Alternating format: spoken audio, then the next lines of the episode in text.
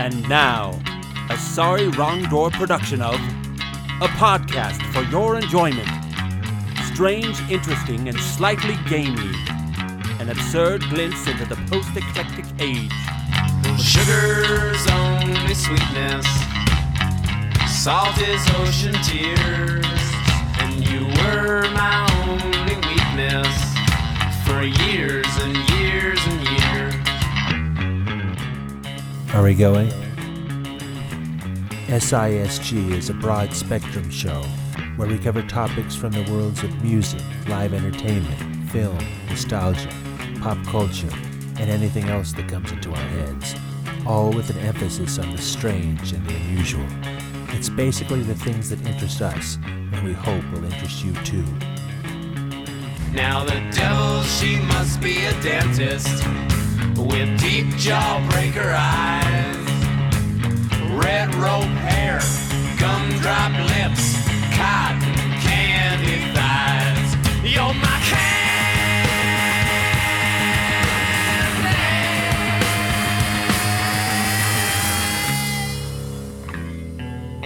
Welcome, everyone, to Podcast 24. It's September, and that means it's back to school, and so we have our top 10 grammar school obsessions, the fads that spread across the schoolyard in our youth. Then we revisit Steve Adkins and talk about his one-night return to the wrestling ring, his ghost hunting vacations, and his top 5 odd and wonderful hotel picks. We also have the return of the great Encyclopedia Brown. Then an exploration of the presidential campaign songs, some ancient, some newer, most wacky, and a few more things, of course. So, this is Uncle Frank. And this is Jimmy Sweets. And away we go. Be a good citizen, get out and vote. Remind your neighbors to get out and vote. Whatever the issue or candidate, voting makes our nation great. Go to the polls and cast your vote. Your voice of public service brings this word to you. Taconite. What is it? And who's asking? Well, you if you're smart. And some 200 million Americans should be asking this question. What is taconite? Well, try to imagine a world without taconite for a minute. Hard to do, isn't it? Hard to imagine a world without transistor radios, chain-link fences, ultra-thin TVs, and orgasms. So where does taconite come from? Who better to ask than Sven Foosball, taconite foreman? It comes from the ground there. From the ground and into our homes, taconite has always been the uninvited guest. Let's go back in time to find out why.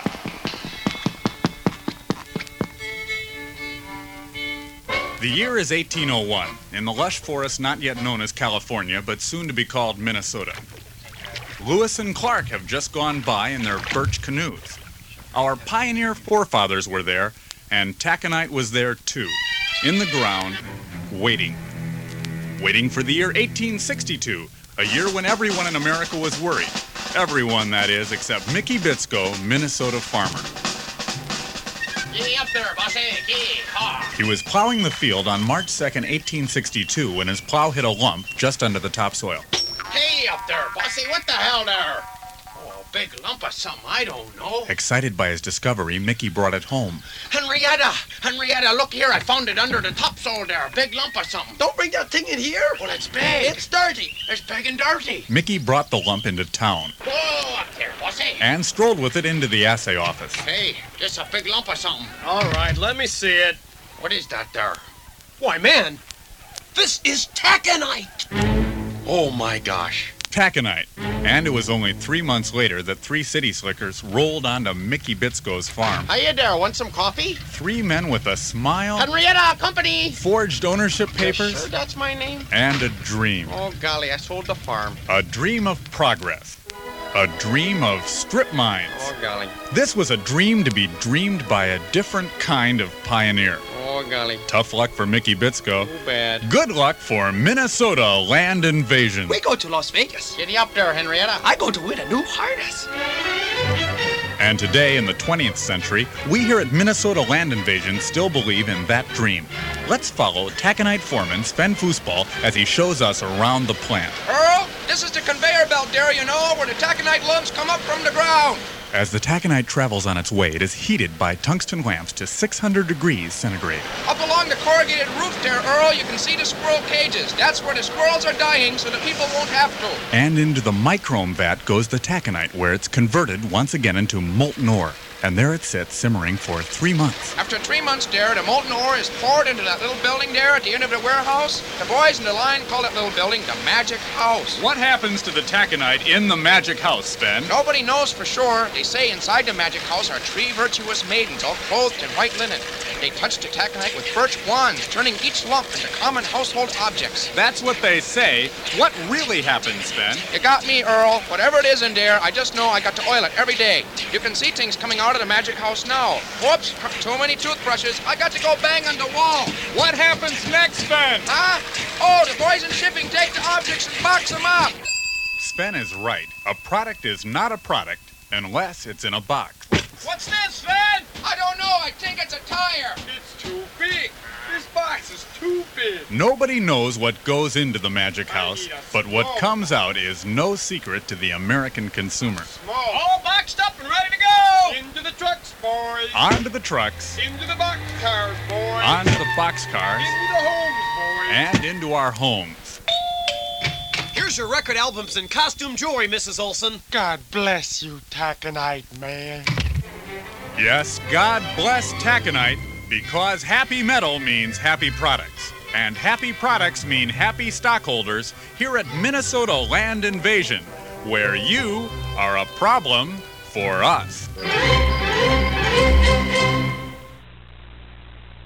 Ike for president, Ike for president, Ike for president, Ike for president. You like Ike, I like Ike, everybody likes Ike for president. Hang out the banner, beat the drum. We'll take Ike to Washington. We don't want John or Dean or Harry. Let's do that big job right. Let's get in step with the guy that's at. Get in step with Ike. You like Ike, I like Ike. Everybody likes Ike for president. Hang out the banner, beat the drum. We'll take Ike to Washington. We got to get where we are going. Travel day and night for president. Let Adelaide go the other way. We'll all go with Ike. You like Ike, I like Ike. Everybody likes Ike for president. Hang out the banner, beat the drum. We'll take Ike to Washington. We'll take Ike to Washington. Now is the time for all good Americans to come to the aid of their country. Let us apologize right now for even bringing a whiff of politics into this podcast. But don't worry, it's just campaign songs from both sides of the aisle. A little whimsy to help us through these wacky times. Presidential campaign songs have been around in America since our very first president, which is no surprise because from our beginnings, music has played an important role in our culture, especially at our beginnings. In the time of George Washington, there were fewer entertainments, especially for the poor, so music was much more important to the people. It was performed in their homes, at their work, and at social events. Songs, therefore, were a great way to get across campaign messages. Hopefully, they'd be repeatedly sung by people, and the illiterate could hear the message that they could not read. Nearly all campaign songs of the 19th century were made from popular marches with new lyrics added. The nation loved them. George Washington's was very popular. He always ran unopposed, but all across the country, his song was sung at each election all the same. The day is broke, my lads, march on and follow, follow Washington. He will lead the way, my lads, 'tis he that leads the way. Where he commands we shall obey, through rain and snow by night and day. Determined to be free, my lads, determined to be free. Till freedom reigns, our happy bands will fight like true Americans. Until our cause prevails, my lads, until our cause prevails. With heart in hand in God our trust, we'll freely fight. Our cause is just. March on, my lads, lads, march on and follow Washington. The day is broke, my lads, march on and follow, follow Washington. 'Tis he that leads the way, my lads, 'tis he that leads the way. Some campaign songs just gave the candidate's name and history. Others appealed to the nation's patriotism, like Thomas Jefferson's For Jefferson and Liberty.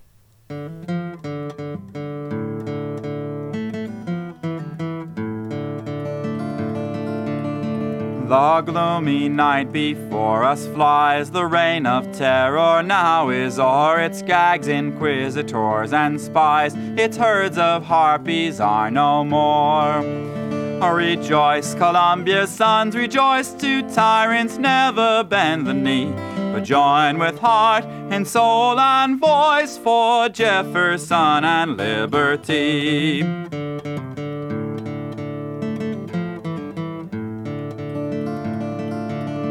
Here strangers from 1,000 shores, compelled by tyranny to roam, shall find amidst abundant stores a nobler and a happier home. Rejoice, Columbia's sons, rejoice, to tyrants never bend the knee, but join with heart and soul and voice for Jefferson and liberty.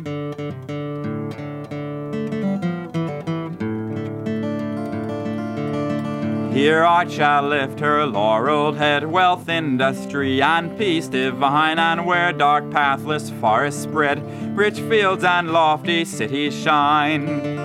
Rejoice, Columbia's sons, rejoice, to tyrants never bend the knee, but join with heart and soul and voice for Jefferson and liberty.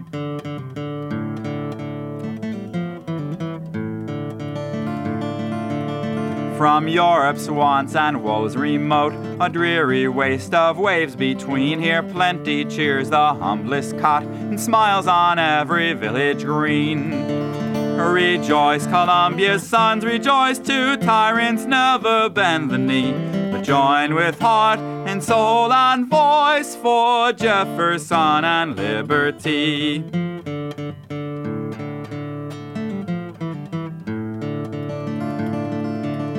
From Georgia up to Lake Champlain, from seas to Mississippi's shores, ye sons of freedom loud proclaim, the reign of terror is no more. Rejoice, Columbia's sons, rejoice, to tyrants never bend the knee, but join with heart and soul and voice for Jefferson and liberty. Rejoice, Columbia's sons, rejoice, to tyrants never bend the knee, but join with heart and soul and voice for Jefferson and liberty.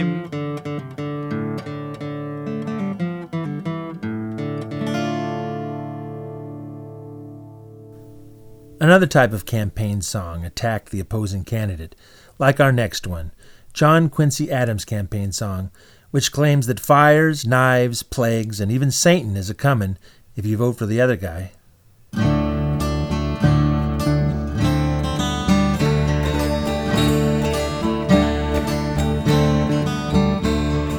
Little know ye who's coming, little know ye who's coming, little know ye who's coming, if John Quincy not be coming. Fire's coming, swords are coming, pistols, guns, and knives are coming, famine's coming, famine's coming, if John Quincy not be coming.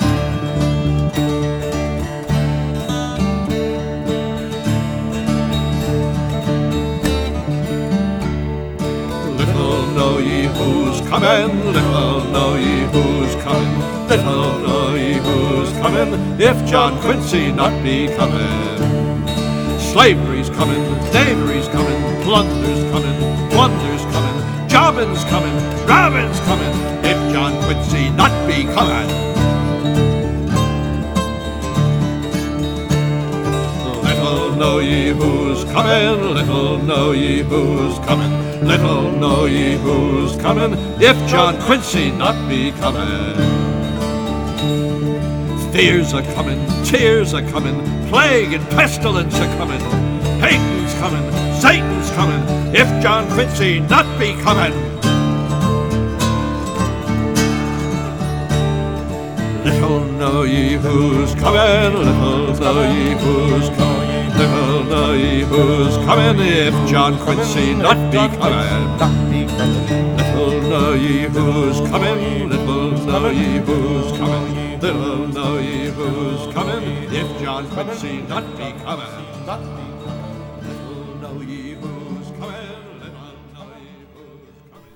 The most successful campaign song from the 1800s was Tippecanoe and Tyler Too. It was for William Harrison's run for the president. The tune came from an old minstrel show piece called Little Pigs and was more jaunty and fun than the campaign songs that came before it. The lyrics were written by Alexander Kaufman Ross, a jeweler from Zanesville, Ohio. He started performing the song at local rallies, and it caught on. The Tippecanoe, if you've forgotten your grammar school history, refers to a river where Harrison won a battle, and Tyler was his running mate. Oh, who has heard the great commotion, motion, motion, all the country through? It is the ball a-rolling on for Tippecanoe and Tyler too, for Tippecanoe and Tyler too. And with them will beat little Van, Van, Van is a used-up man. And with them will beat little Van. Sure, let him talk about hard cider, cider, cider, and lock heavens too. Will only help to speed the ball for Tippecanoe and Tyler too, for Tippecanoe and Tyler too, and with them we'll beat little Van, Van, Van is a used up man, and with them we'll beat little Van. Like the rush of mighty waters, waters, waters, onward it will go, and its course will bring you through for Tippecanoe and Tyler too, for Tippecanoe and Tyler too, and with them we'll beat little Van, Van, Van is a used-up man, and with them we'll beat little Van. The song helped Harrison win the election, and it went on to influence all the presidential campaign songs that followed. Because of this, they became even more popular, and candidates began to have more than one song for their campaigns. For instance, Abraham Lincoln had 30 songs when he ran in 1860. Not every campaign leads to glory, so I think it's time to play a couple from those who didn't do so well. Here's one from Theodore Roosevelt's unsuccessful run in 1912, and another from Herbert Hoover's winning campaign in 1928, 1 year before the crash and the Great Depression.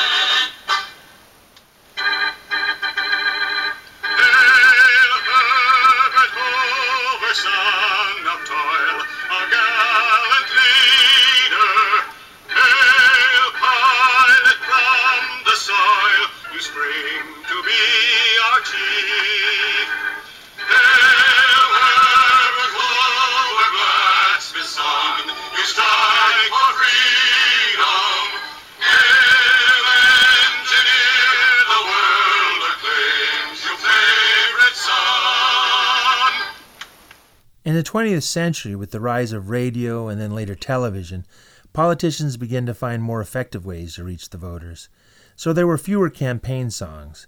At the same time, the ones that were left had higher production values and were taken from modern popular songs. Here's some great ones from the late 40s through the 1970s.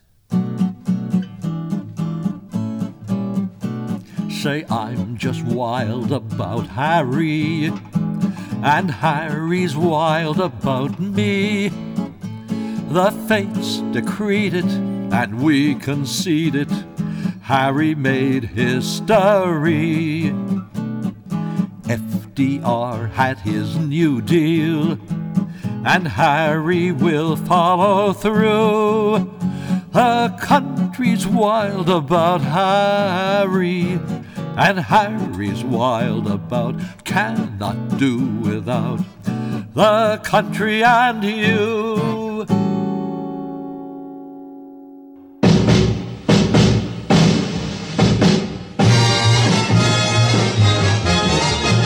Everyone is voting for Jack, 'cause he's got what all the rest lack.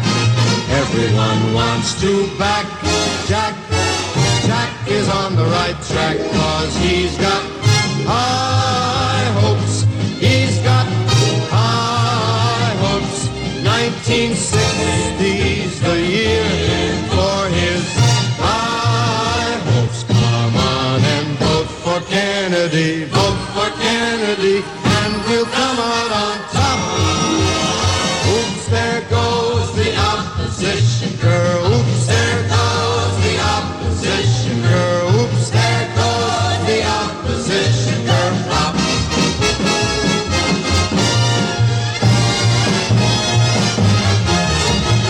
K-E-double-N-E-D-Y, Jack's the nation's favorite guy.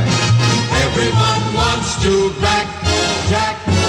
Jack is on the right track, 'cause he's got high hopes. He's got high hopes. 1960's the year for his high hopes. Come on and vote for Kennedy, vote for Kennedy. Keep America strong. Kennedy, he just keeps rolling up. Kennedy, he just keeps rolling up. Kennedy, he just keeps rolling along. Up on Kennedy.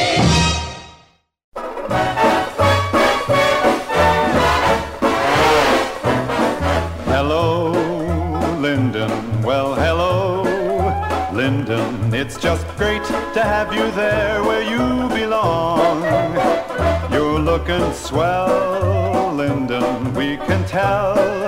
Lyndon, you're still glowing, you're still growing, you're still going strong. We hear the band playing and the whole saying, you're the man who knows just how to get things done. So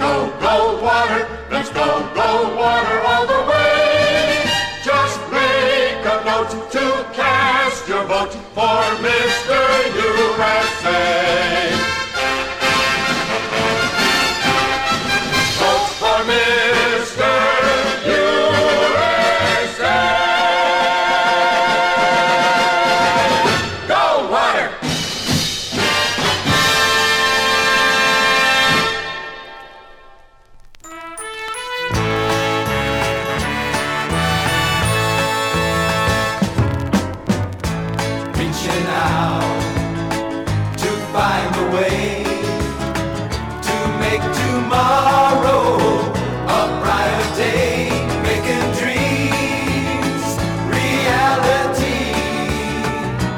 More than ever, Nixon now for you and me. Nixon now, Nixon now, he's made the difference.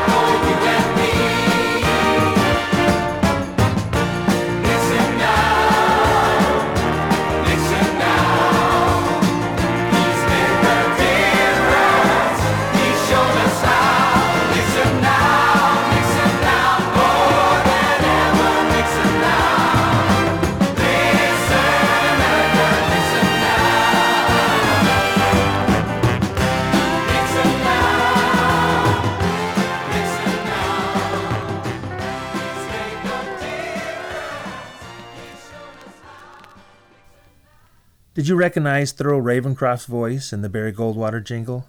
Hard to miss. Somewhere along the way, anti-campaign songs started to be produced. They were usually made by people not officially affiliated with any campaign, but they definitely had a point of view. Here's two examples. There won't be any trouble in our great society, and though our taxes double, that won't bother you and me. Our bold and bright utopia is a giant spending spree. Debts bring prosperity. LBJ is our big brother. Hubert takes the place of mother. How we all love each other in the great society. If you hate to go to school, drop out, you go to camp. They'll pay you though you be a fool and turn you out a champ. You may not know the golden rule or light up freedom's lamp, but you'll have the GS stamp. Great society, LBJ is our big brother. Hubert takes the place of mother, and how we all love each other in the great society. You have no sense of humor, then you'd better stay inside. The streets are full of cut-ups, and their switchblades are their pride. And when they're taken off to jail, they just go for the ride. They're not convicted if they're tried. LBJ is our big brother. Hubert takes the place of mother. And how we all love each other in the great society. Unions are big business now with money rolling in to keep those union bosses living happily in sin. Court rulings never stop them, and no jails can keep them in. Do they have Texas kin? LBJ is our big brother. Hubert takes the place of mother, and how we all love each other in a great society. You have no occupation. Join a sit-in, wave a sign. There's one to fit each taste or whim, so come on, get in line. On poverty we're waging war, and things are going fine. What's yours will soon be mine. What's yours will soon be mine.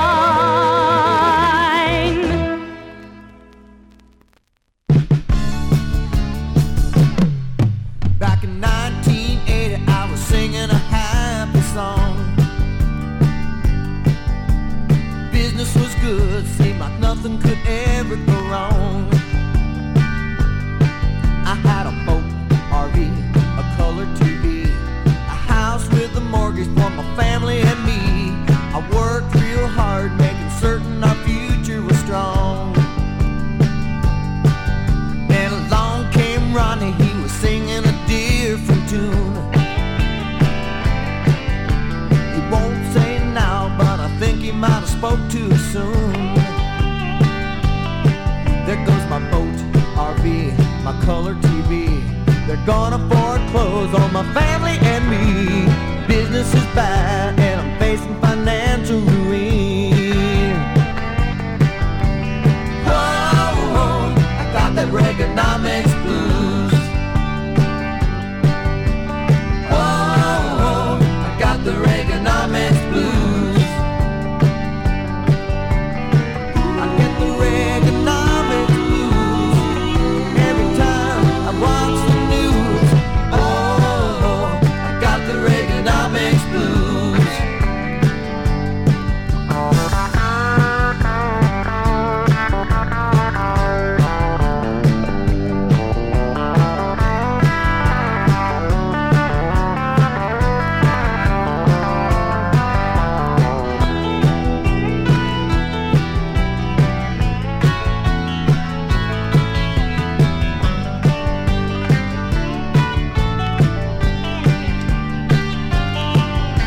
I closed my business, I just can't afford to stay. My sister and her kids are all moving in today. Don't need a boat, RV, or color TV. A job right now is more important to me. Together we'll make it, working as a family. Oh, oh, I got the Reaganomics blues. Oh, oh, I got the Reaganomics blues. I get the Reaganomics blues every time I watch the news. Oh, oh, I got the Reaganomics blues. I said, oh, oh, I got the Reaganomics blues.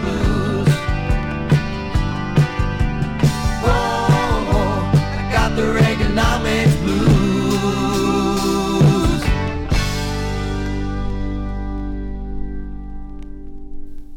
Presidential campaign songs are still with us today, but their importance has diminished even further in the 21st century. Often the words aren't even changed, an appropriate enough sounding song is just played as is, like Bill Clinton's Don't Stop Thinking About Tomorrow. There's no chance of being campy and no chance of being fun either. We leave our little history now with one last song, not really a campaign song, more like a booster song, a song for Ralph Nader.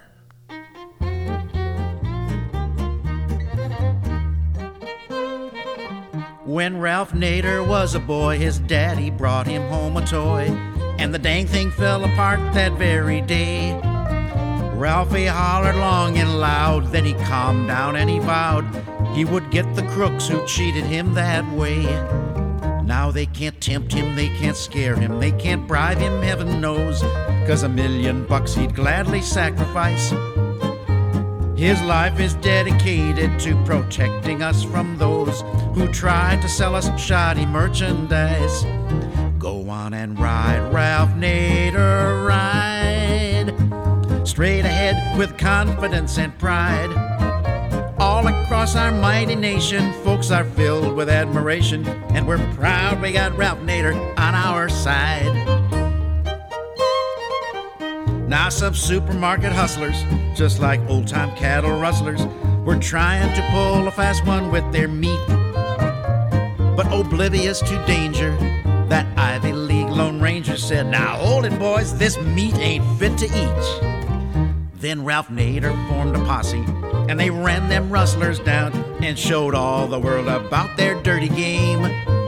Now the common folks all love him, and the crooks are frightened of him. Even corporations tremble at his name. Go on and ride, Ralph Nader, ride. Straight ahead with confidence and pride.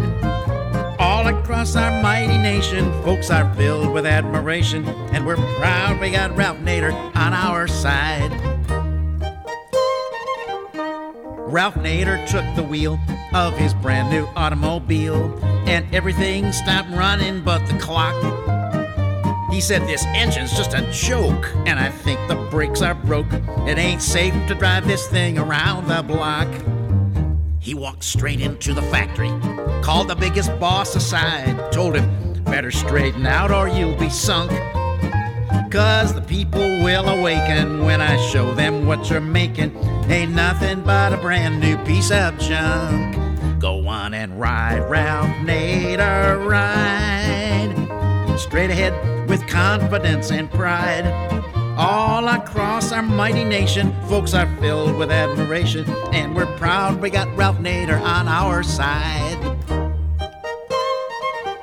Now in times of boom and bust, we need a leader we can trust, so our way of life don't slide on down the drain. Ralph Nader knows the score, he's got ideas, and what is more, he possesses both a conscience and a brain. He's no sleazy politician, 'cause this man is not for sale, and he's not about to make no shady deal. But he really gets intense in the cause of common sense, so the people know Ralph Nader is for real. Go on and ride, Ralph Nader, ride. We're backing you with confidence and pride.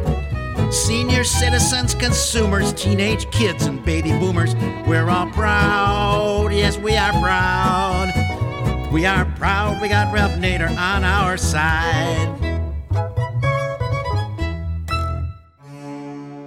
And now, pretentious readings from Scholastic Books.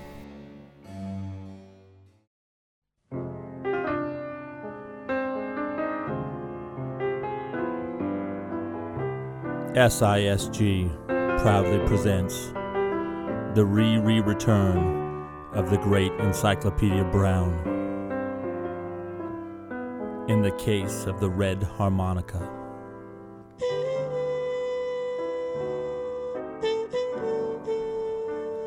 During the winter, Encyclopedia did his detective work at the dinner table. When school let out for the summer, he decided to help the children of the neighborhood.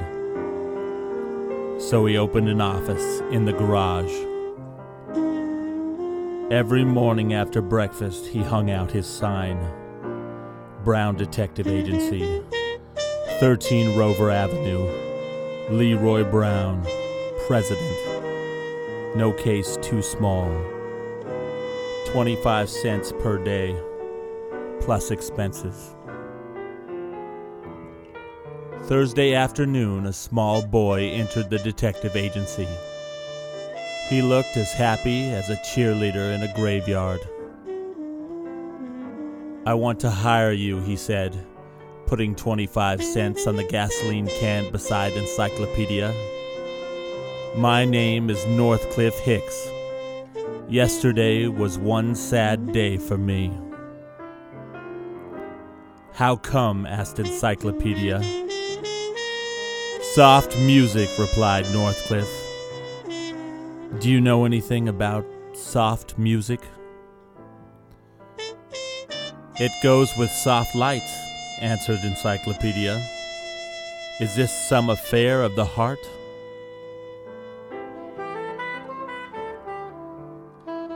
"No, of the ears," said Northcliff. He explained. Yesterday afternoon, he had been sitting by Mill Pond playing his new red harmonica. A big kid had come up holding a funny whistle. The big kid said, "I might be good at playing loud," said Northcliff, "but he was better at playing soft."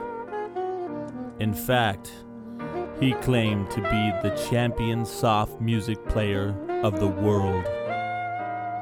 Could he prove it? Asked Encyclopedia.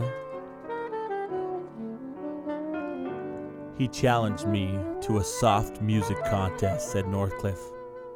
"His rules." "That really tied your lips, eh?"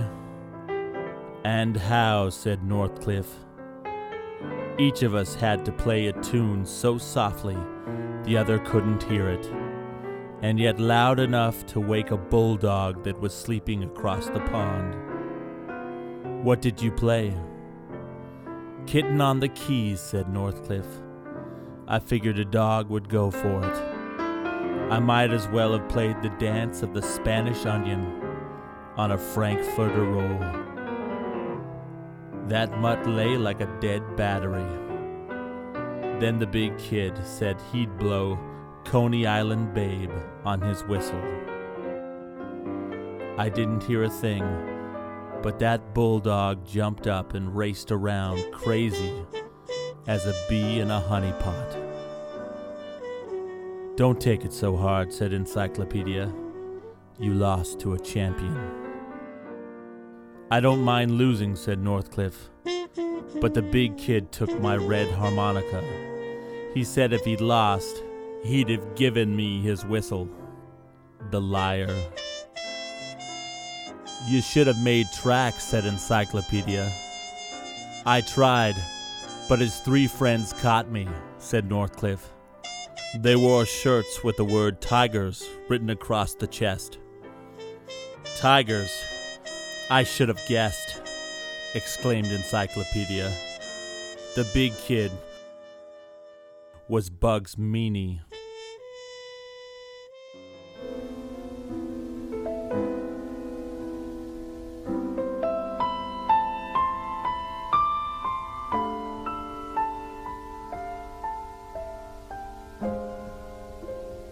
Bugs Meany was the leader of a gang of tough older boys. They called themselves the Tigers. They should have called themselves the Umbrella Carts. They were always pulling something shady. "Bugs must have blown a dog whistle," said Encyclopedia. "People can't hear it. Only dogs can." "And I thought I was going deaf," yelped Northcliff. "That no-good cheat. Can you get back my harmonica?" "I can try," said Encyclopedia. "I've dealt with Bugs before. Let's go see him." The Tigers' clubhouse was an unused tool shed behind Mr. Sweeney's auto body shop.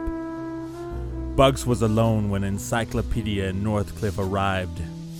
He was puffing Tiger Rag on a shiny red harmonica. At the sight of the two boys, he switched to "Shoefly, don't bother me." "Scram," he growled at Encyclopedia, "or I'll put your head in a cast." Encyclopedia calmly relieved Bugs of the harmonica and played "I've Heard That Song Before." Then he said, "This is Northcliff Hicks. He claims you stole his red harmonica." "That soft music contest was a phony," put in Northcliff. "You blew a dog whistle." He took the harmonica and rendered the opening bars of "You Took Advantage of Me." "Soft music? Dog whistle?" cried Bugs. "You're completely out of your tree." He snatched the harmonica and began playing "Imagination." "You couldn't beat me in a fair contest, and you know it," said Northcliff, seizing the harmonica. He blew "Little White Lies." "Oh yeah," said Bugs. "Let's see how well you play with loose teeth." He grabbed the harmonica and blew, "Just before the battle, mother." "Cut the tough guy stuff, Bugs," warned Encyclopedia.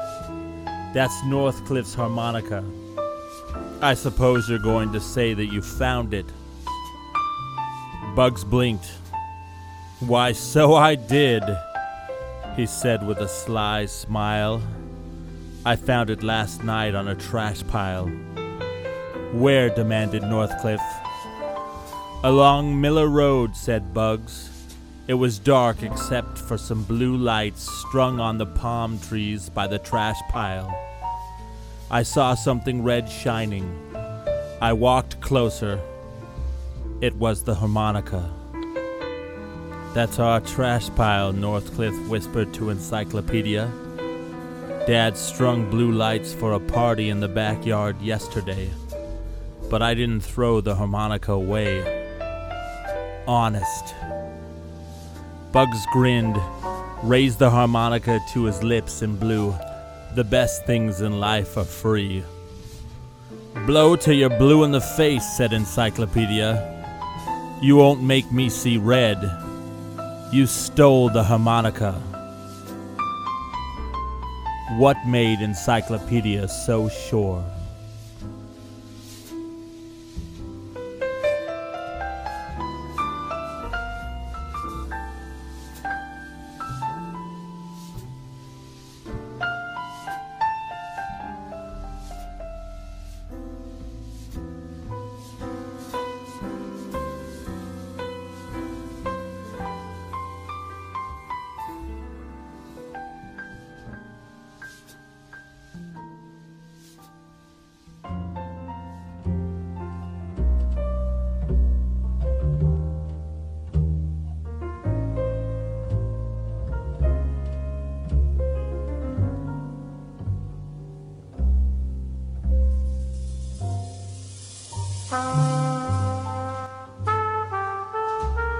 Bugs said he found the red harmonica on a trash pile at night. He described the trash pile by Northcliff's house. He wanted Encyclopedia to believe that Northcliff had thrown the harmonica away or misplaced it.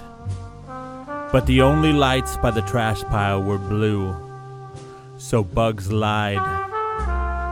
He could not have seen something red shining in the blue light. If only blue light shines on a red object, it would not appear red. It would appear black. Bugs gave back the harmonica after he had dashed off a few bars of "Sad Heart of Mine."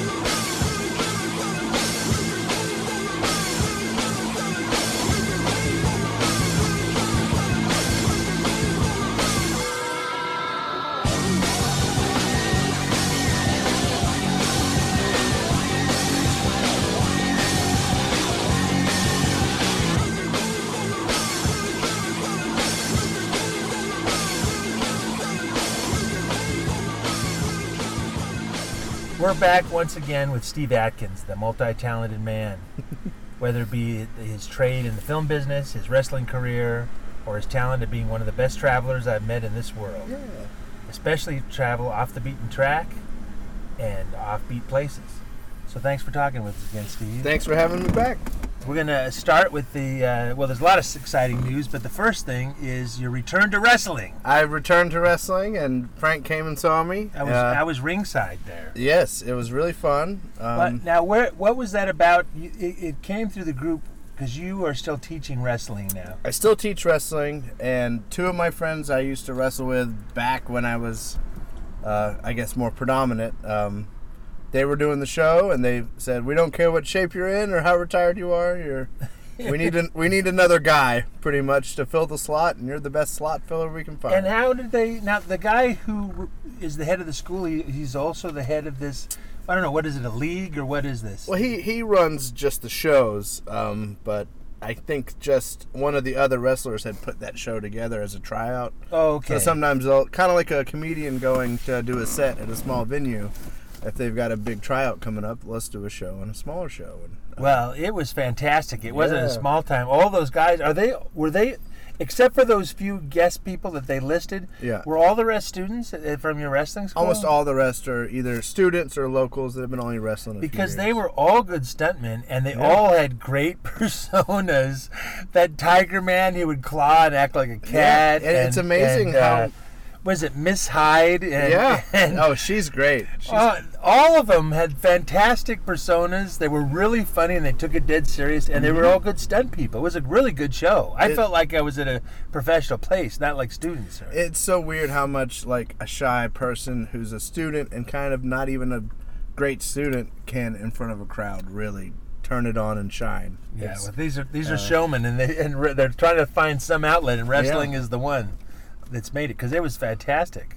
It was fun to do. And who were the guest people that came? They were friends. It was Johnny Nitro, Johnny Mondo, who was on WWE for a long time, and who else? Aaron Stevens, who wrestled as Damian Sandow for WWE. I don't know what he's wrestling as now. I think Aaron, just good old Aaron. But I wrestled with both those guys. I probably wrestled Aaron and Johnny 500 times back in the day. Wow. So. And then a couple, Austin Judas and Bronson, and another guy used to wrestle, Nick Nemeth's brother, who's on WWE still.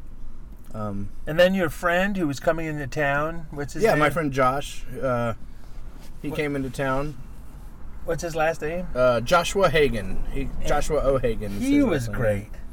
Yeah, and he's still wrestling back home? Yeah, he always wrestles back home. And I've known Josh my whole life, like literally... My best friend my whole life. I still actually call him on the phone every day when I drive home. We just chit-chat. Well, he was a great guy, and it was fun wrestler because he was the villain. Oh, he's it was good. The Josh show has never ended as long as I know him, whether it's wrestling or anywhere. He's always on. He's always... And you, my friend, had some moves. I got to see you jump off the ropes and get your legs around some guy's neck and throw him to the ground. Did a big flying head scissors and a big crossbody. Pretty exciting. Yeah, just like my students. I'm old and retired now, but I can still, I guess, when the camera's rolling or the crowd's there, I can turn it on a little bit. And at some point, they ran into the crowd and smashed the seats, at least down ringside. Yeah. And they pulled a hammer out of the bottom of the mat. And it's always fun to switch around referees, and it was like, what the heck? It was like the old days of Lucha Libre when I was a kid. Oh yeah. That's fun. If you describe a wrestling show, it sounds like you're watching insane people dance. So, well, and the one guy who was acting all tough, and then he tore his clothes off, and what did he have on his shorts? Real Man. Yeah. Like, but he had these pink spotted shorts with Real Man on his ass. Hector Canellis, I think. He's really great. And then he started prancing around like a wimp. And that's exactly, that guy's probably one of the toughest guys in the locker room, but. That's what makes you remember him, and it makes the guys boo him at the same time. Well, that was great. Now, you're going to come back again. You thought that was your last little bout, but now you're back. And when's that going to be? October 17th, I believe.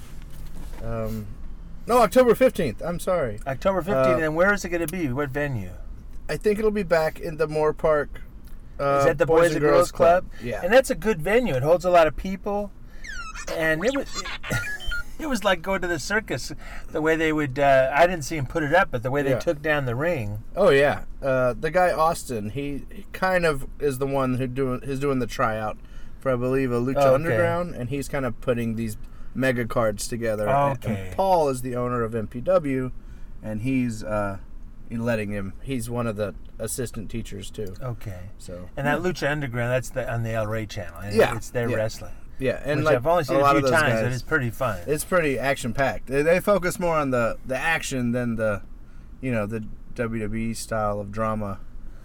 Who slept with who kind of thing. Well, I'm glad I got to see you perform. I'm glad it was also fun because you guys were all there. It was like your team was Mr. Positive, so you did every kind of crazy thing, like throwing out the fake money and making it rain. Well, and that was just flex and we're dance. All old friends that haven't seen each other in forever, and it's when you're wrestling is something that makes you really close because you're literally really physical and you're literally taking each other's lives in your hands, sort of. For that moment, you're upside down. I could drop you and you would die. So it's a huge trust, and a brotherhood really gets going pretty quickly. And just seeing, old brothers like you hadn't seen them, see him like you just saw him yesterday, and then cool. It's like best friends again. And I haven't seen him since then. I talked to him. But. Well, I like your part in it because yours was you were the positive one to shine the light on everyone else, and then you would get captured and beat the shit out of basically until the end where you turned the tables around on all of them.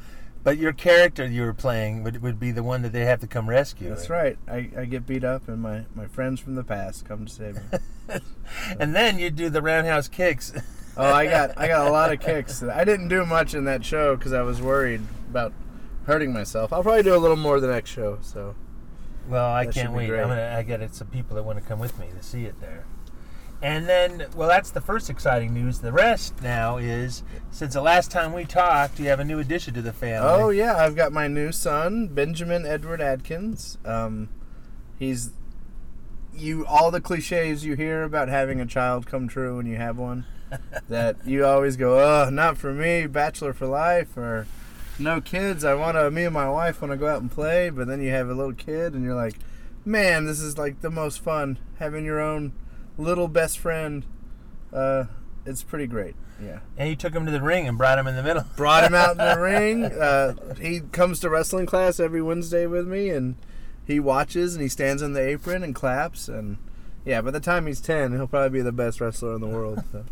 You better watch out because he'll be picking up on you. Yeah. Well, hey, it's good. You can make some money in it. Take care of Dad. And then you got yourself a new house. And I bought a home. Yeah. 10-year kind of excursion to finding a good settlement, and it's everything I've ever wanted. Got my son his own room, got a place to work on my special effects stuff. I can display my old wrestling pictures and everything, so yeah. But right now everything's in boxes. Everything's in boxes still. Just including your hair gel. My hair gel in, yeah. Gotta wear a hat. I used to wear his Batman hats everywhere. Keep it all messed up. Well, this is just the introduction, those two. Great. Congratulations on both those things. Yes. But we're really here to talk about your travels. Travel. Today, because that's a big part of your life now, and you are the most fastidious, well-traveled, and well-planned person. Second to you, sir. I don't know. I think you surpassed me, especially in planning. I love to plan them. I planned one trip, which was that Bigfoot trip in 2013, I think. But planning that trip made me see how much I can see. I used to travel with wrestling, and it was just sort of I would stop at whatever I could or whatever hotel they gave me. You'd be surprised how many Holiday Inns in the middle of Nevada, if you just say, give me your haunted room, they go, oh, 214. Like, they know exact, every hotel has one. Yeah, and that's what we got to mention right now is that you managed to put every place you stay that has to be haunted, basically. Oh, I go for either haunted or weird or, just something worth seeing, a reason to stop. And it's a way, and also the little stops break down your trip. It doesn't seem like such a long, torturous drive, because the wife doesn't like the long drives. So. No, and every one of these places I have to mention are also very nice, because your wife doesn't like staying in dumps either. She doesn't like staying in dumps, and if I'm gonna ghost hunt, somewhere crappy, she's gotta have a nice room to sleep in. So. Yes. So and I'm trying to think of, well, when you go to plan your trips, you go and you were already telling me you get the apps, you get the computer. Oh, I have an app called Roadside America, which I use. I know that site. That one will, I can put any, dot on the map, and I'll put a dot every, 10 miles of my whole trip and see what's around me, and I'll see what I can stop at and what I can hit. And I'll Google each town that I'm going to go through as I'm looking at a map and say, what's top 10 things to see in Fresno, top 10 things to see in Sacramento, and I'll see what I can fit in, my loop. I usually end up with 50 things and end up seeing 10. Well, there's always more. I want to redo the loop. Well, I'm going to talk about some of the places you've been, interesting things, and then get into the ghost hunting. Okay. But your Willow Creek, which is the Bigfoot trip. The Bigfoot trip. Talk about Willow Creek. I've been there, but I wasn't there for the Bigfoot Days. Well, I refer to this as Super Bigfoot Trip 2013.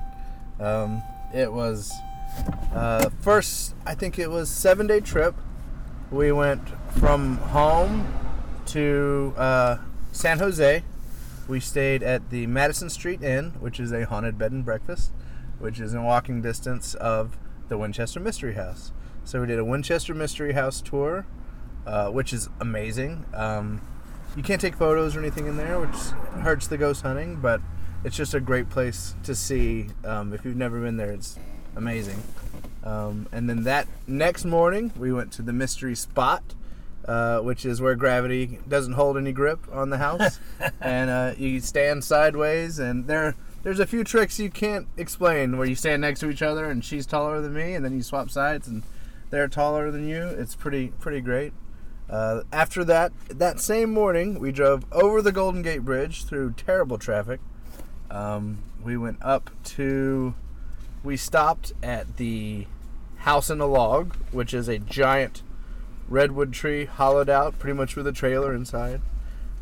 We went right up through the Legend of Bigfoot Museum, I believe, which is a Bigfoot museum that he actually has Bigfoots in a cage, which is, he says, the accurate size they should be, so you can go and back. Was that the one in Santa Cruz, or where was that? I think so. Okay. I think that's the... I might have my order off, but yeah, that one was... He's got it... You look through this kind of plexiglass... And it's pretty cool seeing the right size there. They're terrible papier-mâché dummies. And then we went up to the Chandler drive-through tree and made our way into Willow Creek.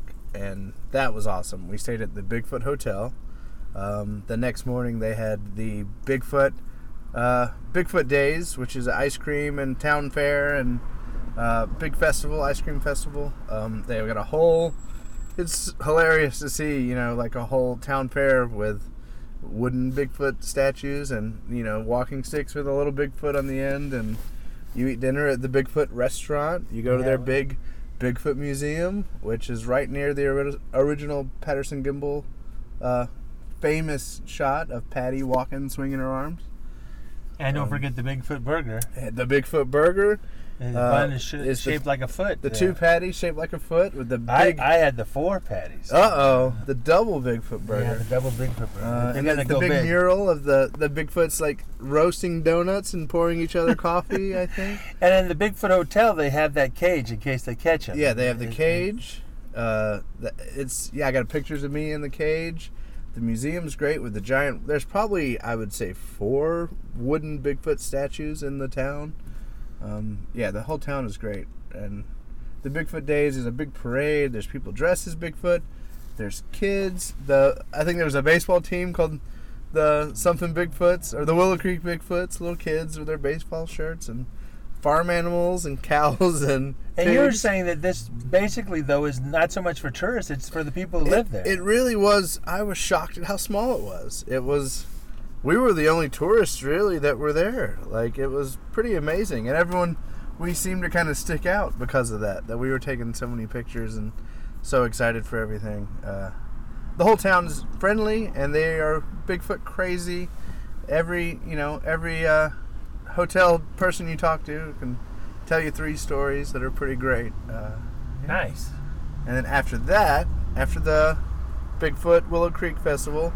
We went back to San Francisco. We stayed at a hotel I can't remember, but it was a cool little shared bathroom, kind of old school style. We had a nice room, like overlooking the bay, that was pretty affordable. We did the Alcatraz tour, which was amazing. I locked myself in, I think, cell block 4 in D block, which is the haunted cell that you're supposed to feel like you're getting hung in there because the guy hung himself. Oh. I locked myself in there for like an hour. Nothing happened. And then that night we had dinner at the Tonga Room, which is a tiki bar that looks like a sunken pirate ship. And the middle of the bar is the old pool, and the pool has a raft, which the band is playing on a raft while it rains on you, which was pretty awesome. Nice. I love Alcatraz. We're gonna move up here. We're moving around. We're getting the car moving forward because there's some annoying people. They're wanting to hear my great story. There we go. Well, we're not gonna let them. So. And then all right, and then we're back. I think even after that wasn't Tonga Room that night. Next morning was we went and hit Madonna Inn. We stayed in the romance room because my wife's birthday is right around the Labor Day weekend, so nice. I have to do the Bigfoot Days. And it is Labor Day there. But I have to, I have to get a nice wife treatment in. So she. Now we're just gonna go right in it because what we're doing next is your top 5 wacky places to stay that you've stayed, and you've stayed at quite a few. And number 5 is the Madonna Inn. So, I love Madonna Inn. It's in San Luis Obispo. Yes, sir. Madonna Inn is great. Every room is different, and the best thing about it is how well done it is. If you've ever stayed there, there's not, in a big rock formation, there's no dust between any rocks. In a big, it's beautifully kept, and it's not well run down, and it's well done, and it's like almost beautiful in its simplicity of how good the colors are done. The bathroom has that amazing waterfall that when you pee in it, it waterfalls more. In the main hall, before you go to the rooms. The restaurant is amazing. It has prime rib, one of my favorite things. I've one of my cousins, he had his wedding reception there, so they have a good catering place. And it's just like if Elvis's basement threw up on a hotel. And the outside is nice. It's sort of gingerbread. I don't know if it's like German. I'm not sure. It's sort of near Sylvain, so it's kind of got that Dutch look. And it's got a lot of the rock on the outside. Yeah, a lot of the rooms have the rock on the inside. Then you're in there, you're like, this is real rock, and this is quite amazing. Now, what was the romance room? What did that include? The romance room, it was an all teal with very Victorian furniture. She felt like a queen there, pretty fancy. With, of course, the rock shower. I've also stayed in, I think, Rock Bottom is the name of it. It's like a cave with a big rock background. It's like the caveman room. And its shower is like 3 different heads that like waterfall on you that are pretty awesome. What else room? I think that's the only 2 I've stayed in, but I've seen a few more. I've got one room, I don't know, with leopard skin covers and wallpaper. I guess it's the jungle room. Yeah, there's so many that are so good. My parents on their wedding anniversary went to the Dutch room. I think it was the only room left. And so it had that Delft pottery or whatever you want to call it. And does that one have the windmills that turn? There's one that has all these windmills behind your bed. And when you turn the nightlight on, the windmills light up, and the windmills all turn. I'll have to ask them again. Yeah. Because, of course, it's been many years. It's been 54 years. But I'll ask then. It's a great place, but still wacky. It's beautiful, though. It's even though it sounds very kitschy, how they did it was really tasteful. It's always, every room I've stayed in is so well done, and the staff is so, like, oh, they have that awesome breakfast place too. That the breakfast in is their, yeah, it's like breakfast is so good. And that, by the way, it was built by Alex Madonna in 1958. He was a big contractor, and he decided to invest in that. And then, of course, out there he had a lot of land with cattle on it too. But he built it for the first 100 for his wife as like a present, and then people wanted to stay there, and so he really added on the whole. If you go up and back, that whole back he added on for extra. I could see that because he's his character. Yeah. So I guess that's number 5. That's number 5. And let's go back for a little bit about that. What was the Tonga Room? Explain the Tonga Room to us. Tonga Room is in the basement of the Fairmont in San Francisco. They turned the basement pool pretty much into a tiki restaurant. And in the middle of the pool is this raft that a band is playing on. And you're under these kind of tiki cabanas while it rains on the pool. Oh, that's so nice. It's like you're in the rain eating, and the dance floor is like a sunken ship kind of on its side. That place is... That is pretty brilliant. Our mutual friend Jared Gunther suggested it to us, so we went. I have to interviewed him on Tiki and Exotica. Yes, he's the one that told me that place, and it was great. Nice. Well, now we'll go to number 4 of the wacky places to visit, and that's the Hicksville Trailer Palace. Oh, I love Hicksville Trailer Palace. And where is it, first of all? It is headed towards blah blah blah. I can't. My brain. North of Palm Springs, or it's going north of Palm Springs toward probably the city of Joshua Tree. Joshua Tree. Okay. It's going toward Joshua Tree, and right past Yucca Valley. Okay. It's in the middle of the desert. You think this can't be where any human lives, and you hit this little fenced area, and beyond the fence is this beautiful circle of like airstreams that all are, you know, one's bright pink, one's black, one's silver, one's like looks like an old gypsy car, like a teepee, like everything. It's like alien themed trailer. We stayed in the, my wife was just at that time going to hair school, so we stayed in the hair salon style. Oh, and I think it's the Fifi room. Yeah, and it had all these heads with wigs that like lit up, and it was pretty. We took our dogs when they were very dog friendly, and there's a swimming pool right in the middle. You said alien room. You said there's a jacuzzi. There's a jacuzzi on the roof that says, seriously, don't have sex in our jacuzzi. It's gross. Like, it's such a funny sign. I thought that gypsy card is the actual card, I think, from Big Top Pee-wee. It's the Pee-wee. Yeah, it's amazing. Card. The gypsy card is really pretty. There's a Cramps-themed room. There's... I know there's a Project Z, the zombie apocalypse, zombie room. Sort of a zombie apocalypse shack that's outside of the ring. Yeah, there's alien themed, there's like cowboy themed. There's a bunch of them. Look it up. It's amazing. It's so nice. Like there's a little mini golf out back that's just for the Hicksville people, and there's a little BB gun and archery range to the side. There's even a whole little. A trailer that's called Fort Dog that your dogs can play in. Nice. And so yeah. What you're saying? I took the dogs, and yeah, Dewey had run of the place, my little pug, and everybody loved him. He was voted the mayor of Hicksville that night, so it was great. Okay, now we go to number 3, which is none of us have been to. Well, I haven't been to yet. It's the new Hicksville. It's a Pine Chalet, and the Hicksville Pine Chalet and Motel. Yes, and that's going. It's in the town of Idlewild. That's up on Mount. What is it? Tocquest? I think so. Anyway, it's out of Hemet. It's on the other side of Palm Springs, and it's the same people, I believe, but they've got like, nerd room, and they've got haunted mansion room. That nerd room has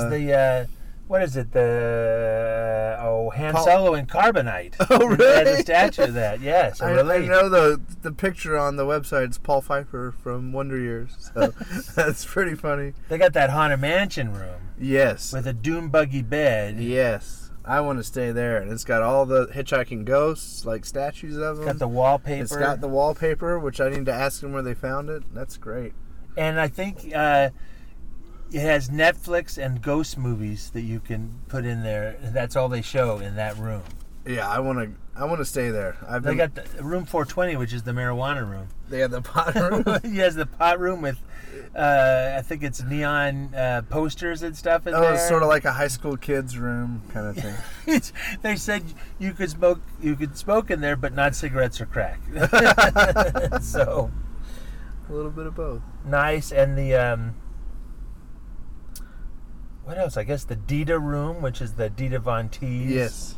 It has a swing inside and some kind of round bed in it. Yeah, I want to go there. So that's one that's on my list, but hasn't been hit. So But I assume it's going to be number 3. That's why I say. Yeah, it'll be hit. They're little can't take kids or something. That's the one downside. I'm having a hiccup to it, but as soon as my parents can watch the boy, I'll take the wife up there for a nice weekend getaway to the Haunted Mansion room probably.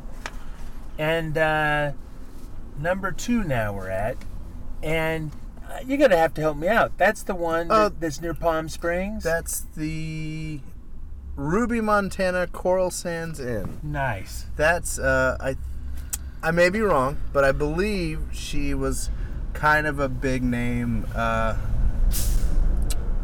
of thrift store owner in San Francisco. Because all her stuff seems kind of San Francisco themed.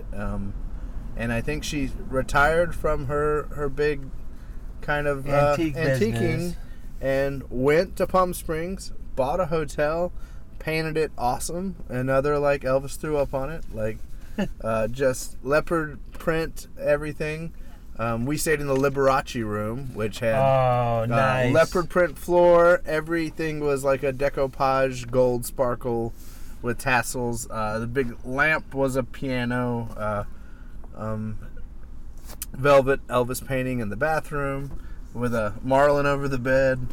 Just beautiful tackiness everywhere. And Ruby's there, and she's got a little antique store you can visit right in the place. It's got a pool. She's got dogs that came out and play with our dogs. And I think we went there for a 4th of July. She even turned the grill on for us and helped us cook.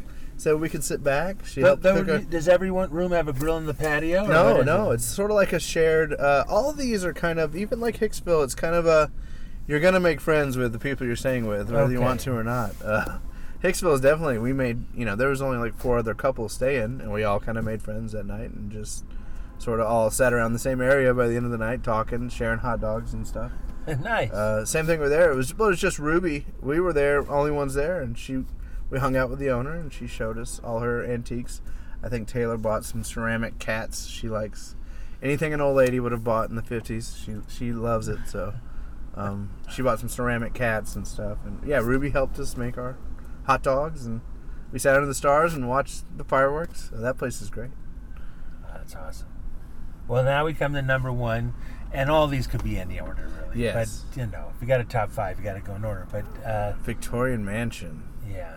Oh man, that place is great. It's got Egyptian room, it's got medieval room, it's got 50s room, it's got it has its own gypsy room. It's got the gypsy room. We stayed in the 50s room.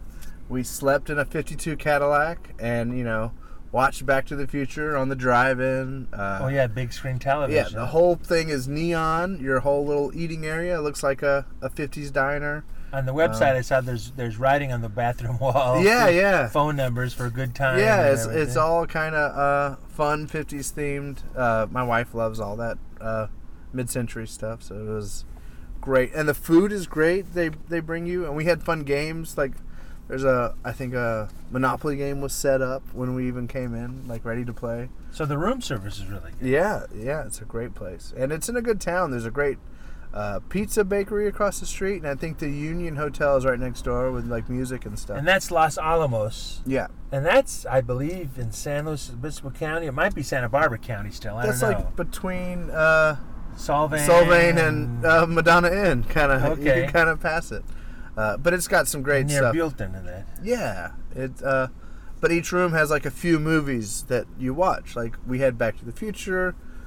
We had Grease, of course, and I think American Graffiti, and the Gypsy Room. You sleep in a wagon, and it all looks like forest around you, and it has its own hot tub that looks like it's all inside a building. Yeah, and it has a babbling brook little hot tub, and you watch The Wolfman, I think. Yeah, which that's my next time I go back. I want to watch The Wolfman.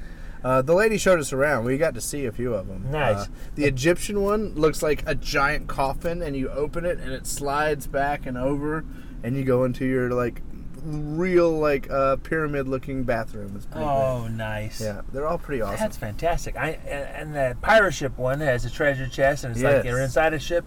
And it said on the website that the the little lights hanging up, they sway to the sound of waves. I think it might make me sick. Oh, but they have hanging lanterns that move as if the ship is moving. Yeah, that place. And that place from the outside is beautiful, too. I saw that. It really is a Victorian mansion. Yeah, it's gigantic. And down the common room, it's beautiful. Victorian furniture, it's Victorian trappings, but nicely done. And the same, like you said about the Madonna Inn, from the photos, the craftsmanship and how beautiful it is. It's kitschy, but it's done. It's fantastic. Shocking how clean it is, but yet it's not too much. You know, you can easily overdo such a themed environment, but they keep it simple and it's really wonderful. Well, we're about out of time because we have to go on our lunch hour. But I wanted to ask about your trip to Colorado your ghost hunting guys. Ghost hunting guys. That was Stanley Hotel with the LA Ghost Researchers, the ghost hunting group I'm part of, with a bunch of great people. Yeah, it was great. We went from our place. I'll skip some of the stops just to hurry through. We did about 4 stops. Not a lot of great sights to see, just some old kind of Indian kind of buildings and stuff, and some cool kind of wacky-tacky. If it's got a good neon sign and a wacky name, I'll stay there, like Robber's Roost or Desert Sands or something. Nice. Looks like it's a mid-century or an old 70s neon sign. But Stanley was... we did the Nick Groff Ghost Tour, which is... He's one of the guys from the Ghost Adventures show, and they split you up in teams, and it is like boot camp for ghost hunting. It's serious.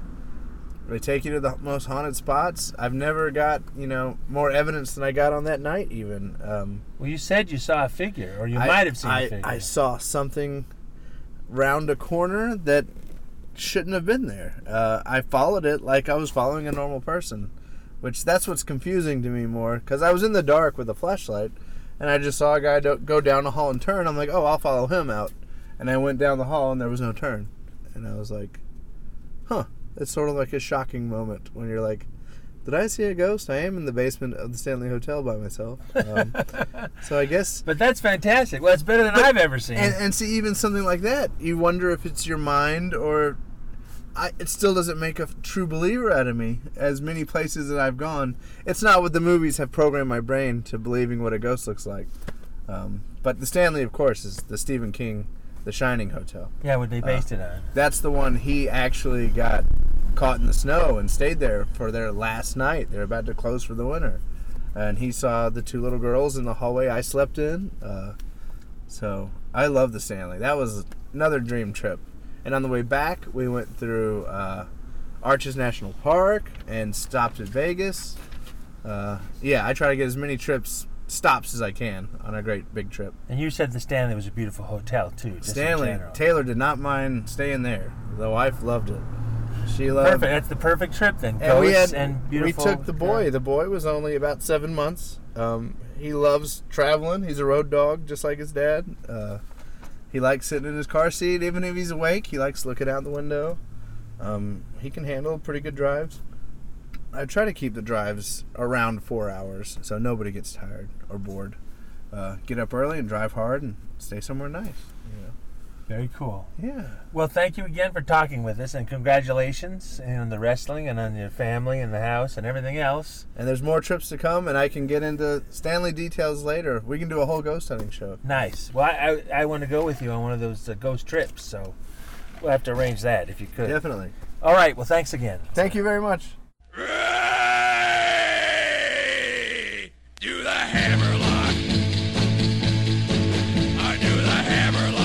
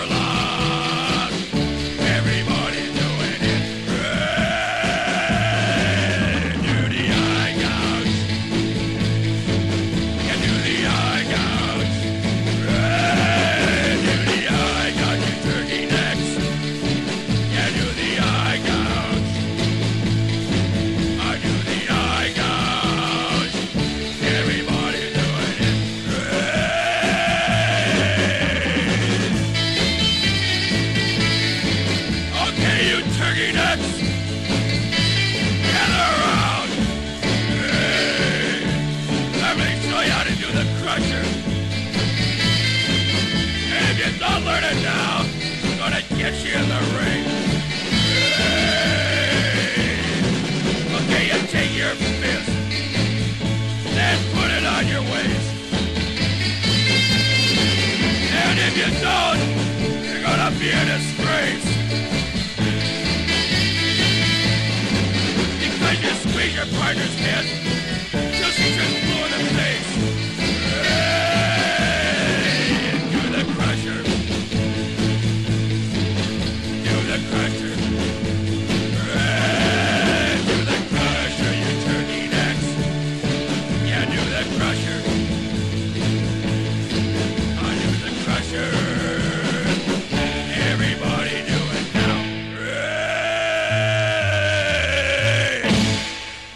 I'm always ready for when you want some loving.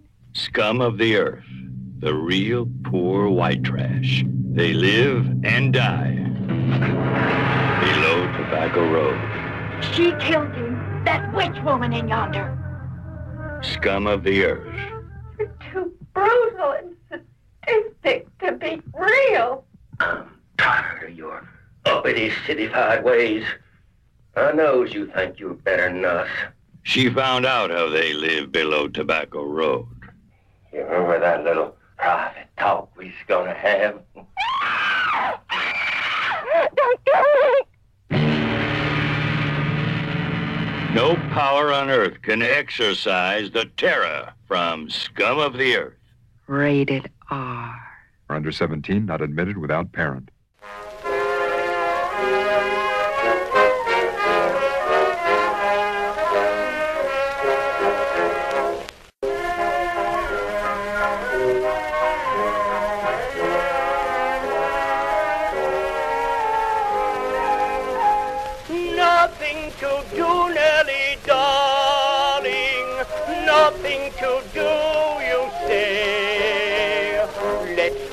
Trip on memory ship back to the bygone day. Sail to the old village schoolhouse, anchor outside the school door. Look in and see, there's you and there's me, a couple of kids once more. School days,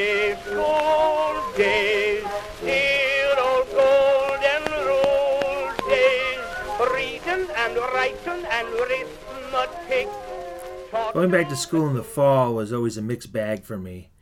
I think it was probably for everybody. I don't know about for you, but no, absolutely. There was, you got excitement because you had your senior school friends and meeting new kids and a new teacher, you know, and get new school supplies. But then there was that feeling of being under the yoke again, you know, after just a little bit of a vacation. But the one thing that did tip the scales to positive was the school manias. You could count on at least one a year. Absolutely.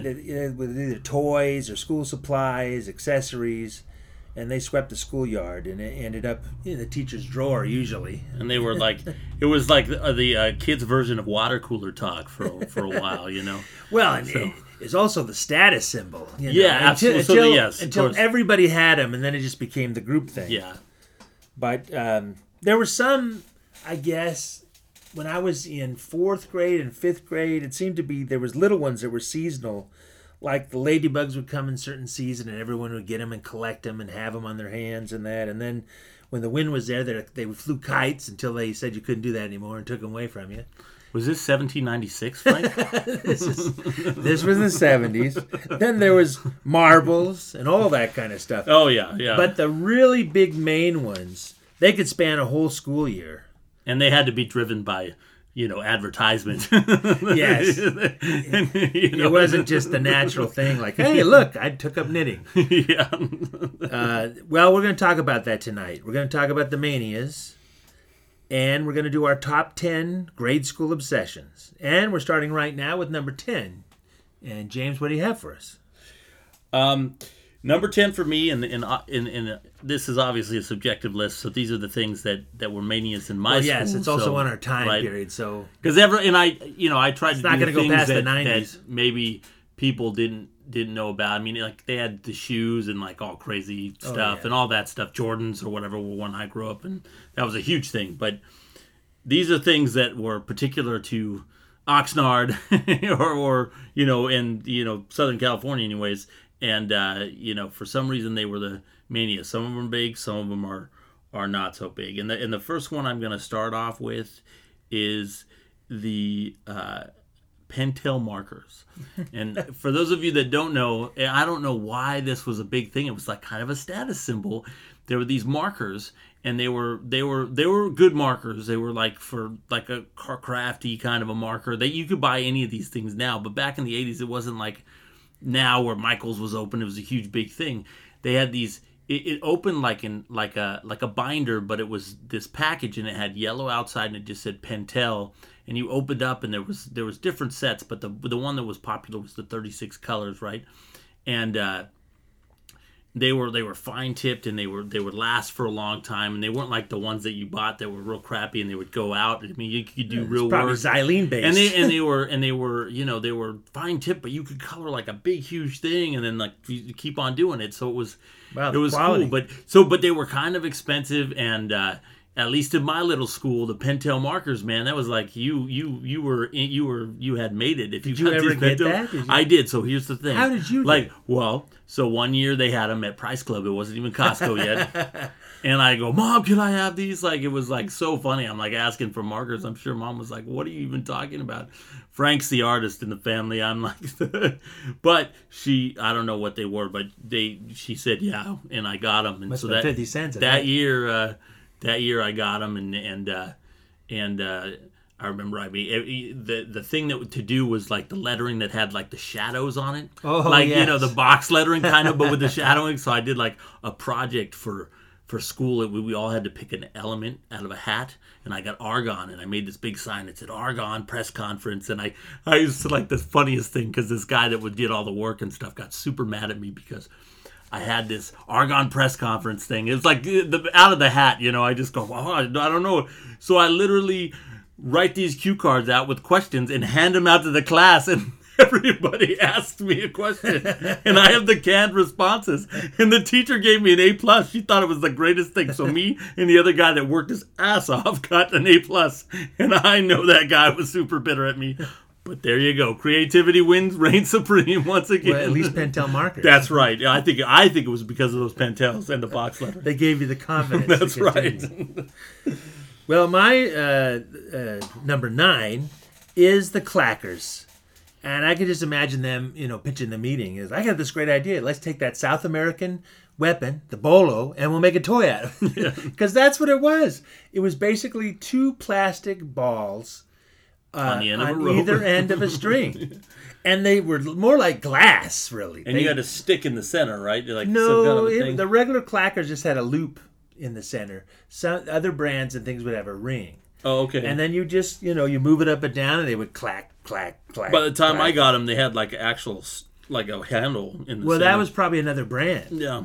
Because there were all kinds of them. There were click-clacks. They were bonkers. There were quick clacks, all kinds of stuff. But the ones that were, you know, the ones that everyone had to have were the click clacks, at least when I got them. And, you know, if you wanted to get fancy, the only thing you could do is, like, move the string up and down. Then you hit it on the top and hit it on the bottom. So go clack, clack, clack, which was sort of dangerous. Because the darn things would tend to shatter on you. Or they would, like, go like all haywire and rack your knuckles. Or something. Yeah. I could see them putting out a tooth or whatever. Yeah, all kinds of stuff. Yeah, and you had to use them when teachers weren't looking. Because that was the one thing that they would take away from you. It was banned from the school. And this is when there were no rules about pocket knives or medicine. But click-clacks were out.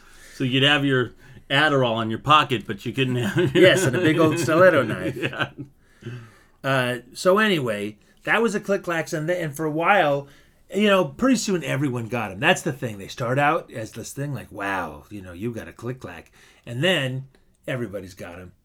And so that's what happened, but they were kept a little bit rare because, you know, they banned it from the school. And then I think it was 71, there was a partial ban. In 85, they banned them completely. So that was the end of that. So anyway, that's number 9 of our schoolyard obsessions. James? Number 8 is a general. There's a lot of these things, and I don't know if they started with your generation, Frank, or they just had better chemicals and better molds and whatnot. But it was the advent of the scented eraser. No, I don't think we had scented erasers. Well, I don't know. But these were all, so you had scratch and sniff, but this was like the next level, right? So you had the scented eraser, and it came like, anybody that knows, you might not even have known, but they had all kinds of crazy stuff. They had like chocolate bars. And, wow, it really went. And it looked like chocolate, and you know, and then it was eraser. They had like Transformers and Star Wars stuff that was scented. I don't know what it was scented, but hopefully it was a Wookiee scent or something. It would be terrible. Maybe but great. You know. Yeah, right. No. Yeah, of course. So, and then they had actual fruit flavors or fruits in the shape of an eraser that smelled like the fruit themselves. They had ice cream cones, any kind of a thing, and they were multicolored. And it must have been just the process was just right. They came out with these things, someone invented them, and then it was like a mad rash. They had these ones that look like lipsticks. You take them out, but they're actually erasers. You erase them, but they looked exactly like a lipstick canister and everything.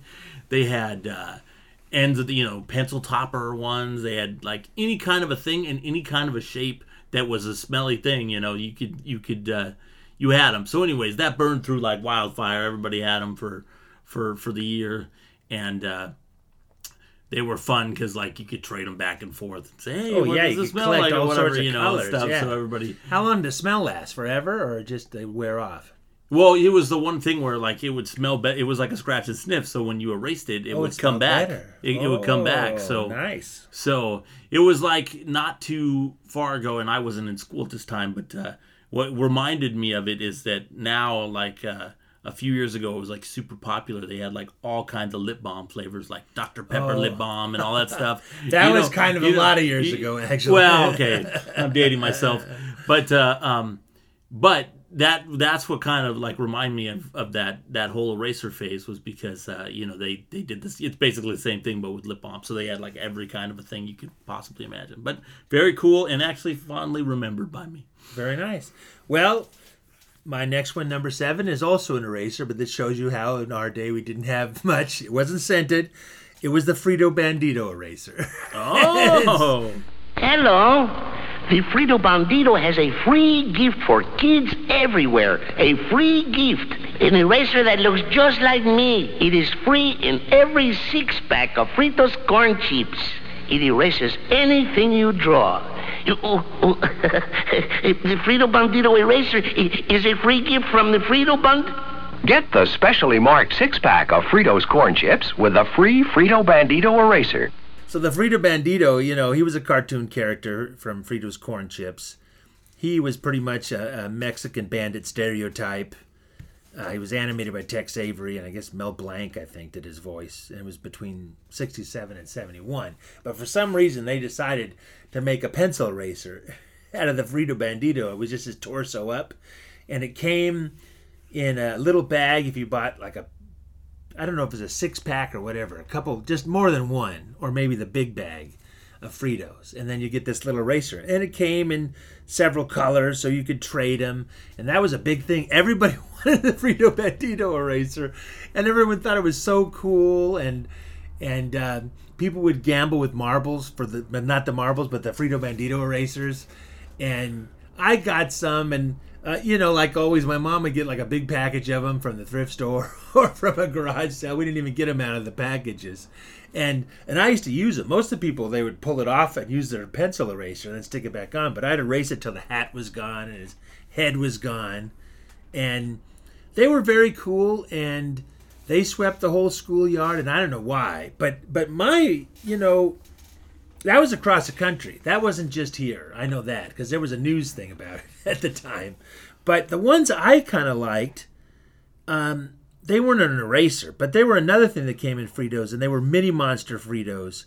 They were a giveaway, and they were kind of this recycled monsters. And they had been in all sorts of packages. They had come in the store in a regular whole package of all the monsters, okay. And they had been in, those machines at the grocery store. You could get them at one at a time. Yeah. And they were sculptures of like a vampire, a werewolf, this kind of skull creature, and then this executioner with a knife and this death figure. They were all real hideous. But when the Fritos got him, they renamed him, I think, to make him like happy-go-lucky. There's the same sculptures when you looked at him. But they had one that was Bony Tony and Harry Scary and Mad Money Mummy. And my favorite was that the executioner with the knife was called the Gay Blade. And so that was supposed to, I guess, take the curse off it. I don't know. Anyway, those are my favorite. They were cool. They were like, they had the army man flat bases on them. Okay. And really good sculptures. Nice things. So I like that better than the Frito Bandito Eraser, but not too many people had those. They weren't a thing. So, all right. Always counterculture, Frank. Always counterculture. Now it's number 6, James.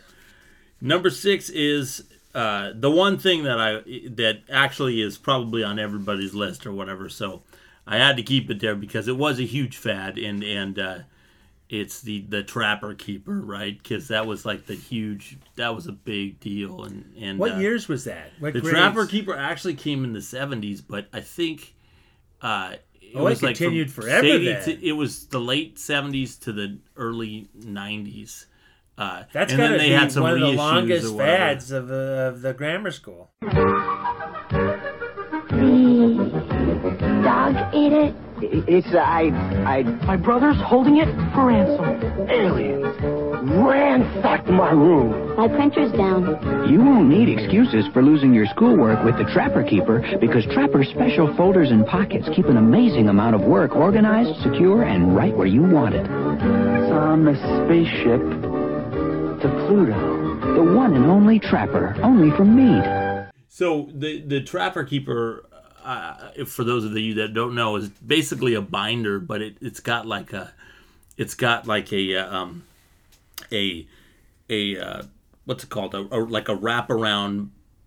Velcro closure that closes the binder on the end. It's like, sure the papers don't it's flexible out. And it would wrap around, and like there's a Velcro patch that you would Velcro the thing shut instead of just a regular binder. You'd open it up and there'd be things for pencils, and then also, and I didn't know this, but the actual peachy folders, or the folders that they had that Meade were making, were called Trappers. That was their brand of a folder. So thus the Trapper Keeper. That's why it's named the Trapper Keeper. So it was this binder. You opened it up. It had a bunch of pockets, and it also had it was the first one that had plastic rings instead of just the metal ones, and they opened up a slightly different way. I think there was a button, and it opened up, but they had all kinds of stuff on. They would license it like lunch boxes or whatever. But the ones that I remember the most, the actual Trapper folder had like they were one color, and then they had like a white band on the border. And very simple, but actually it's funny because it was a good design because it looked kind of sharp, but it was simple. And those are the ones that first came out, and then they started licensing things. And the ones that I remember, like everybody, like all the girls had like these ones that had rainbows with hearts pouring out the bottom, and there was one with a Lamborghini on it. I think I had that one. I was like looking at them. I'm like, dude, I think I had that Lamborghini one, and I wasn't even into cars, so I think my peers influenced me that I thought that was... Or that was what they found. Or it was like at Pick and Save, right? So probably that's what it was. But so they had that, and then they had, later on, they had like all kinds of different things where...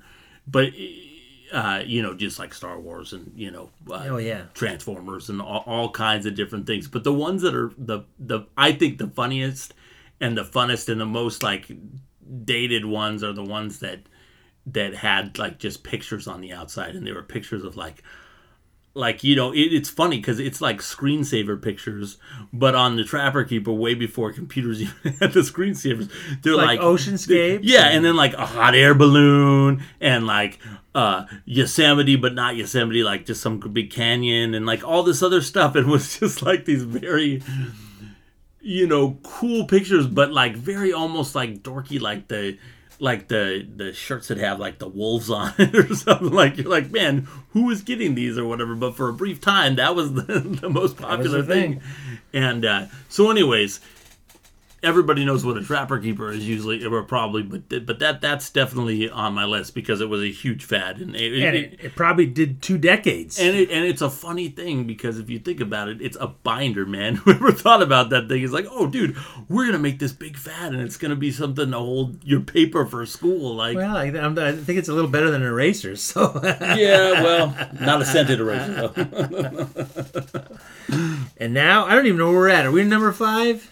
We are at number 5. All right. Well, number 5 for me is the Duncan Yo-Yo. Flash Duncan Yo-Yos. Flash Duncan Butterfly Yo-Yo. A Duncan Imperial Yo-Yo. That's for me. Flick it down. Spin it all around. Anyone can play.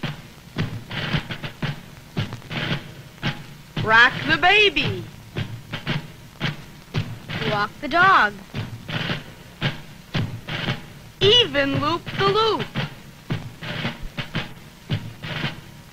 It all comes down to lots of fun. Duncan Yo-Yo is the only one.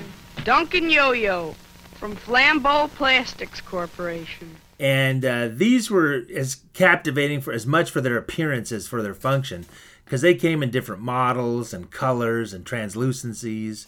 And we lusted after those things like adults lust after, cars like a Corvette or a Mustang. And there were different ones. There was the Imperial, which was the standard yo-yo. There was the Butterfly, which is if you took the yo-yo apart and put the round ends together. It was kind of like a tire, a tire rim. A hollow thing in the center, kind of. Yeah, and then there was the, what was that other one? I think it was the Bumblebee.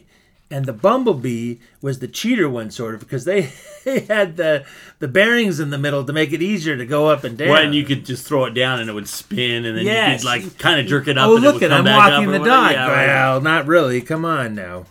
That is funny. Yeah, I always think of The Simpsons when I think of the yo-yo one. I don't know if you've ever seen them, but they had like, you know how they have, everybody's school. I don't know who hadn't. They had like things come to school and they show you a show or something. Sometimes there's local drama and the local drama. And they had like Lisa, wow, she's so pretty or whatever. And it was just people doing yo-yos and it would be like a reaction to, they were like reacting like it was some kind of a sports thing or whatever, like whatever would come, but more impressive than a yo-yo.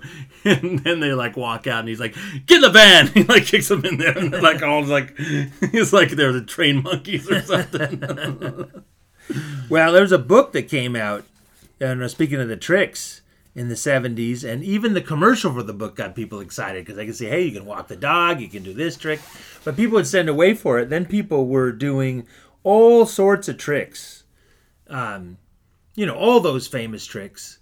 And I could barely make the yo-yo, go up and down on a good day. But I eventually could do the one, walk the dog you do, but it get away from you. But the other one, I forget what it's called. You put it and it swings back and forth in your fingers and you go back with the yo-yo. Oh, it's the swing or whatever. Yeah. Yeah. Rock the cradle. I think. That's what everyone did that stuff. And if you couldn't do that, like the clackers, you could swing it around as a weapon. So that's right. And for some reason, whether they misused it or used it correctly, those darn yo-yos got taken away. They were in the teacher's desk drawer, right along with the dangerous clackers and everything. So, but people loved them, and they had so many different colors and everything that you could collect them and get new ones and different. And there's probably more kinds than those 3, especially now. But anyway, the Duncan Yo-Yo. Honorable mention is the Chinese yo-yo. Oh, that's right. There was a big thing when we were kids. I forgot about. We had that, and they everybody had them and stuff. So wow. That's an honorable mention. Is a sleeper. Nice. And that's like just a wound up paper roll on a stick, and you if you motion it away from yourself, it'll shoot out. And make a cone out of paper or whatever, and then it comes back. It's like the easiest. It's a poor, it's very easy to operate anyway. So that's maybe why they were popular. All right, James, what's the next one?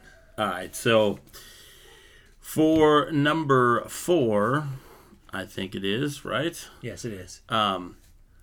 This is a funny one. It's It's one of my personal favorites, and I don't even know why, because it's not very practical, and I kind of hated using them, but I liked the idea of it. It was a pencil Frank, but it was the stackable point pencil. What was that? The stacking point pencil. That's the official name of what it is. What it is it's a pencil that has these plastic tips in it that stack on top of each other, and they go through the whole pencil. So you have about 15 of those in there, and then they had lead. And the lead, once you got the lead down, you would pull the top off and push it in the bottom, and a new one of them would pop out. So you didn't have to sharpen the pencil, and it was like regressive mechanical pencil. It was like, but then when you got them full of the empties, you threw it away. Right. Okay. So it was kind of funny because the mechanical pencil was already around. Yeah, and it's better. And yet they had these, each tip had a different color. I'm sure stacking point pencils, and they did have ones that were color, multicolored, and then they had ones that were just plain lead, and I remember them being super popular, and us. Getting, but what I also remember is that, of course, they were hollow, so you could make the spitwad thing. They were like perfect. So that's a true genius. It was a double thing because it was basically a hollow tube that was really rigid and everything. It was like the best one you could ever make. Way better than a straw because you could throw it around and stuff, drop it. It would be like a regular pencil or whatever. So. Yeah, and the cheap ones were even better because they just made them hollow. There was no design to it or anything, but they had this little rubber thing on the end that was kind of like you could force it up one way, but it wouldn't come out the bottom, so that you could use the pencil, but you could just break that thing off, and then you got the spit wad, or usually they unscrewed, so you could do it both. You could use it for the spit wads and for the stackable point pencil. So there you go, number 4, the stacking point pencil. Beautiful. Well, I got number 3, and that's the Whammo Super Ball. Super Ball! Look, it's almost alive. It bounces and bounces, keeps going and going almost forever. Hurry, try and catch it. Super Ball is a mystery ball of 1,000 bounces, with many more bounces than any ball you ever owned. It is a Super Ball. It zigs and it zags. Fast bounce, high bounce. The most amazing ball ever created by science. Energized Super Ball is now in your hands. With amazing rebound, Super Ball actually bounces over a house. Now, watch Super Ball carefully in slow motion. Strange, weird, makes every bounce a game. Every game more magical. And it's still bouncing. Hurry, discover your new power with Super Ball. Under $1 wherever toys are sold. I've got my Super Ball! By Whammo. And it's a good thing that the Super Bowls were cheap. They're under $1 because they got lost or taken away faster than any of the other obsessions. You bounce those things and they would go under a roof or into a bush or they would go wacky and spang around, hit one of the teachers or knock things over. And it was like flubber and everything. And so they'd take them away from you. We didn't have the first ones that come out. They were like the size of a pool ball. They were black, and we always got the smaller ones, about the big as a big marble. That was, and everyone would do tricks with them. That was a thing. You would get them, and they would bounce them, on the floor, and they would come up and hit a wall, and then they would smack up and hit, a corner. You could do all sorts of tricks, and on the commercials they would show you, but usually you just throw them and they go wacky all over the place. Well, the crazy thing is that they would go 6 times. Higher than any other rubber ball that you could get. And every bounce... Is that a scientific claim, Frank? That's a scientific claim. Right from their website, actually. But each bounce is 92% of the last bounce. So they keep bouncing. And they take a long time before they finally go down, and just stop. It took forever. And usually they stopped because you grabbed it or knocked under something that stopped it. They're like 8% off perpetual motion, Frank. Exactly, see? They seemed to be much better, and they were. We didn't know it, but they were formulated that way. There was a chemical engineer named Norm Stingley, and he made the Super Ball from this chemical. It's called Zectron. It sounds like I'm making this up, but I'm not. And Frank, stop. Don't pretend you did research when you didn't do research, Frank. And this stuff was used to cap oil wells with. And I don't know if it was successfully used for that or, you know, that was the idea. And they went, well, it doesn't work for that. Well, let's make a ball out of it. Yeah. Well, the guy, he pitched it to the company where Zekron was from. And that was Bettis Rubber Company out in Whittier. And they passed on it because the trouble is the first balls, they tended to shatter apart. Oh, okay. They would bounce high, but then they would break. They were unstable. But Whammo saw a future in it, and they bought it. And along with him, they worked out a way. They put it under this really high pressure after it came out of the mold. And I don't know how they did it, but anyway. And that's what stabilized it. So, and it was a good bet because it came out in 65 and 6 million Super Bowls were sold. Yeah, they were sold. And they did real well and they kept doing well. And we loved them because they were different colors. You could trade them with everybody. I mean, you could put them in your pocket. You know, if the teachers come, you could hide them pretty well. And, you know, those little ones were a dime. So, you know, that was more money than it is now, but still. You could get a bunch of those things. They take one away, just pull another one out of your pocket. And people would, you know, gamble for those things too. There was a lot of gambling at our school. There was actual shooting of dice and all sorts of card playing in our grammar school. Let alone, and the one thing they stopped was marbles. You can't do marbles because that is gambling. We just played quarters or whatever, nickels, you know. We were tame compared to your school. The only thing we didn't do is the penknife things or whatever. Well, we got two side notes on this thing. They did a promotion one time, and they built the Super Bowl as big as a bowling ball, and they dropped it out of a building high up out of a window. And then it bounced once, and the second bounce crushed a car. Some convertible that was out there. And it's just like, oh, no, this is a disaster. Why? I mean, that's crazy because... You know, like if you watch any other show, they just wouldn't have cars out there. Well, yeah. Well, this is the 70s. The 70s. So probably the 60s because it's 65 when it started. And the term Super Bowl was coined by Lamar Hunt, and he's the founder of the American Football League. And it was after he saw his kids playing with Super Balls. So he uses it as a temporary name. He says, well, this is going to be the Super Bowl. He says, well, I will come up with a better name than that. And they did. They had the official name. Was the AFL-NFL champion game. Yeah, championship. But it doesn't matter because somehow the media got a hold of the Super Bowl thing, and that's it. They loved it, and it stayed. So There it is. It's named after the glory that is Super Bowl. So there we go. And now, James, what's number two? Number two is, I think, first created in the 70s, but... more practical and less expensive in the 1980s. Okay. And that, my friend, is the calculator watch. I didn't even know it was in the 70s.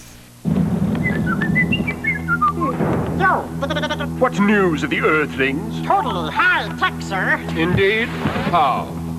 Check out those Casio watches. That new Casio Pulse watch checks your pulse rate.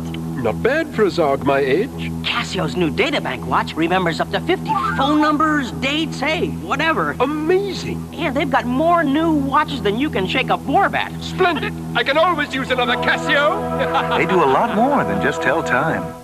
This, you know, calculator watch was a thing, and it's like a Casio. That must have been a big thing. Casio, man. It was. Can you imagine? I only know a few people that had it, you know, and they It was funny because all of us didn't use calculators for math until, I don't know, the kids today, they use calculators for math earlier, but I think when's the first time you heard of or when they had calculators, right? High school in calculus or one of those. I think for me, yeah, you weren't using calculators. And actually in my time it was a slide rule still, so. Yeah, you weren't using calculators to do any math, whatever, ever. So, like, that, you know, and I thought for some reason that they weren't, you know, like, we weren't allowed to use calculators. So if you had a watch calculator, that's like texting your buddy the answer to a thing or something, nice. You know, now. So those guys Secret had the watch calculator, and you know, it took, as I understand it, as I remember it, it took a few months at least for the teachers to figure out that these things existed or, you know, whatever. Nice. And so there were people doing math equations on their watch calculator. And and getting the, you know, getting that's the, pretty getting small. The they must have been expensive because, well, they probably weren't so big in the 70s because the ones I remember in the 70s were huge and they were expensive. No, that's what I'm saying. It was, you know, the technology was there, but the practical, you know, at the miniaturization. The affordability was when I was a kid, and you know, of course, like it's funny because any of the math we were doing back then, we should all have been able to do anyways by ourselves. But that wasn't the point, Frank. It was the point that we had. You could cheat. We could cheat. And I never did because I couldn't afford one or didn't have one or whatever. Although, side note, this is crazy, but because it seems like Aunt Helen or Uncle Orrin or Uncle Ted or anybody, Aunt Linda, anybody, but believe it or not, I think they went overseas someplace. It was the first time they went to Germany, and that was, you know, Uncle Neil and Aunt Gisela with the kids. Remember when they went? Yeah. And I don't know if they had it on the side or if they actually thought of me and brought it back. I mean, that seems kind of... they're very nice to me, but I mean, it seems kind of weird. But they gave me a watch that was a radio, and you could put headphones in there and stuff. That's how it worked. You had to use headphones, so it was a headphone jack, and then it was like an AM thing, and I had it, and so I thought I was pretty slick. You were pretty slick. So no calculator, but I did have a watch radio.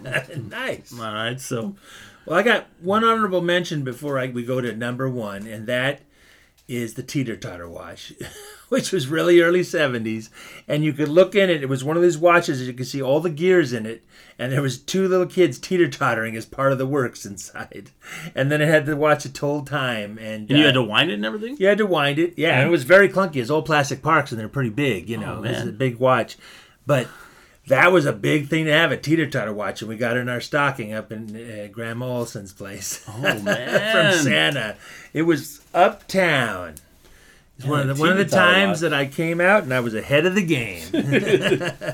But that was second grade. That's better than the pen that you tilt and it takes the bathing suit off the one. Well, not as good as that, really. But... And now we go to number one, and this is sort of common, but it was gigantic. We've already mentioned it. And it was the school lunchbox. And, of course, it's not the regular lunchboxes. It's all the ones that had the printed material on them. And not unlike the Trapper Keeper, they had some just with images on it. They had a Bigfoot one. They would have rainbows and unicorns and whatever the heck, monsters and stuff. But then they also had all the TV shows. Back when I was doing it, of course, it was Happy Days. I knew someone who had a Daniel Boone one. But it wasn't from the show. It was just Daniel Boone, period. I don't know, his famous frontiersman collection or what. But they had the Hardy Boys, anything that was around. Welcome Back Carter, Evel Knievel. Sean said he had a Swamp Fox one. Oh, man. That was handed down. Yeah. I can't remember. I know I had a few, but the only one I know for sure was my Sigmund the Sea Monster one. And I know that because... I tried to take it to 7th grade when I went, which is a different school, with my little lunchbox, and I only brought it one day because the humiliation and the shame spiral I was put in for bringing that was immense, and I was and I loved the thing. I think I kept it for years, not just one year, but a bunch of years. It's because you hated yourself, right? Well, because we don't get them, so I went, I got a story for you. So I brought the paper bag the next day. And this is to back your story up. I don't know how I got it, but I had the, it was the year and we got a lunchbox, and I got the Star Wars lunchbox with the, it was the metal one, and it had a plastic handle, and it had the X-Wing fighter on it. So it was the one that had the red border. I could see it today. Red border, the X-Wing, and then, of course, on the background with stars, right? The reason I know it was a plastic handle is because Mom washed it, and she put it in the oven to dry. I don't even know why. It wasn't even like she turned it on or whatever, but then she preheated the oven for a thing and it burned it, it wrecked it.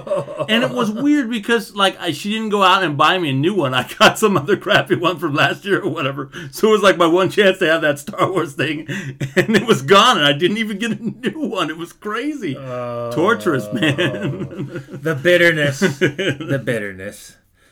Well, the first licensed one was Mickey Mouse, and I guess that would make sense. It was like 1935. I didn't realize that the lunch boxes come in like in the 19th century, and they came when the first printing was on tin, and before that, people would take lunches in like in tobacco tins. That's how that started. Well, or a bucket or something. So a pail. But, they lunch pail. But how they got to the tins is that, and then they printed on them, and then they made a lunch box. And they didn't even have a thermos in 1904.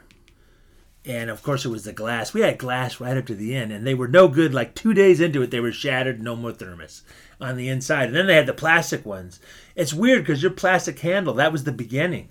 Because that was the first thing that went plastic on those lunch boxes, and then they all became plastic, you know, not too many years after that. I think now that you remind me, I did get another one. I think maybe that they couldn't find that one or whatever, so I got one that was like a Star Wars one, and that's the one I wanted. So I got one entirely made out of plastic, and it had Empire Strikes Back scene on the front, but it wasn't emblazoned. It was a sticker on the front of it, so it wasn't as cool as the one that was like the actual metal. Did it burn it off? Couldn't you just keep it for your own self? Yeah, I don't know why. I mean, I don't know. I don't think I was like, oh, I'm like mad or something, didn't get it or whatever. But I know, I remember though, Mom being like really like apologizing to me and everything. And I think it was probably because what's more is we probably got it someplace like Pick and Save or something, and it was like the one thing, and it was probably the older one. Probably the first movie. Probably one with money now. And so she did get me another one, but it wasn't the one. She couldn't have got the other one because couldn't have got it. So we got this other one, and it wasn't as cool. So, well, anyway, that was. It wasn't so much a fad because everyone had one. It was more like, I don't know, like fashion, like clothing, like, oh look, here's my lunchbox. I got a new one this year, and it's Speed Racer or Hot Wheels or something. And that was a little bit like the Trapper Keeper too. It was like part of your. I'm sure, I mean, we never did, but I'm sure that they, like, the girls, like, thought that, they would get stuff to match. I'm sure people had, different colors to match their outfits and stuff. So, stuff like that. Yeah, absolutely. Well, there you have it. It's wonderful. And what a great way to honor back to school and to look at these fads. Well, those were our top 10 choices from back in our day. Here's to the present and future obsessions. May they take the sting out of education for years to come. Amen, brother.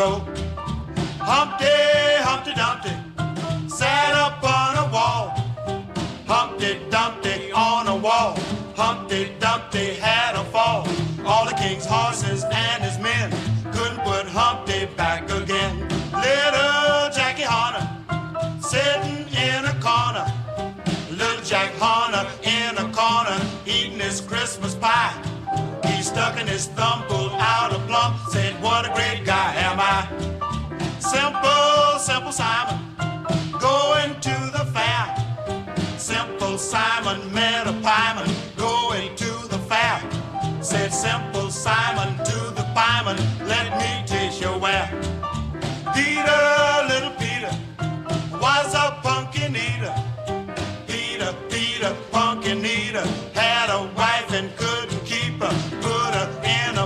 and shell that he kept up very well.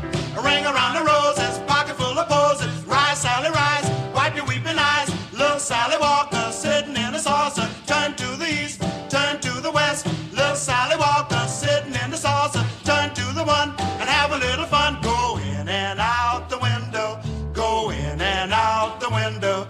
Go home and get your dinner and hurry back to school. And hurry.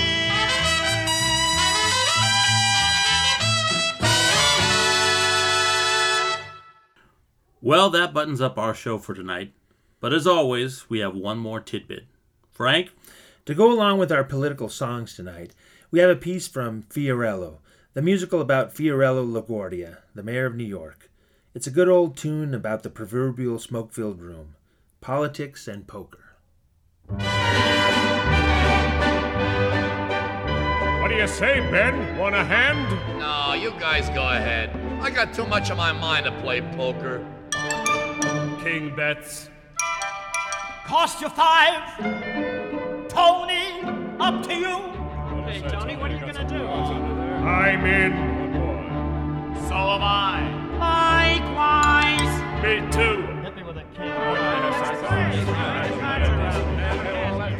Ready? Gentlemen. Here we are, and one thing is clear.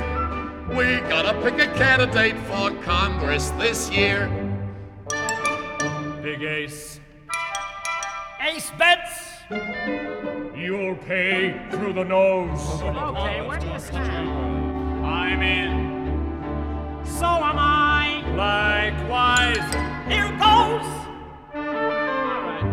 Possible straight, possible flush. Nothing. Gentlemen, how about some names we can use? Some qualified Republican who's willing to lose. How's about we should make Jack Riley the guy? Which Riley are you thinking of, Jack B or Jack Y? I say neither one.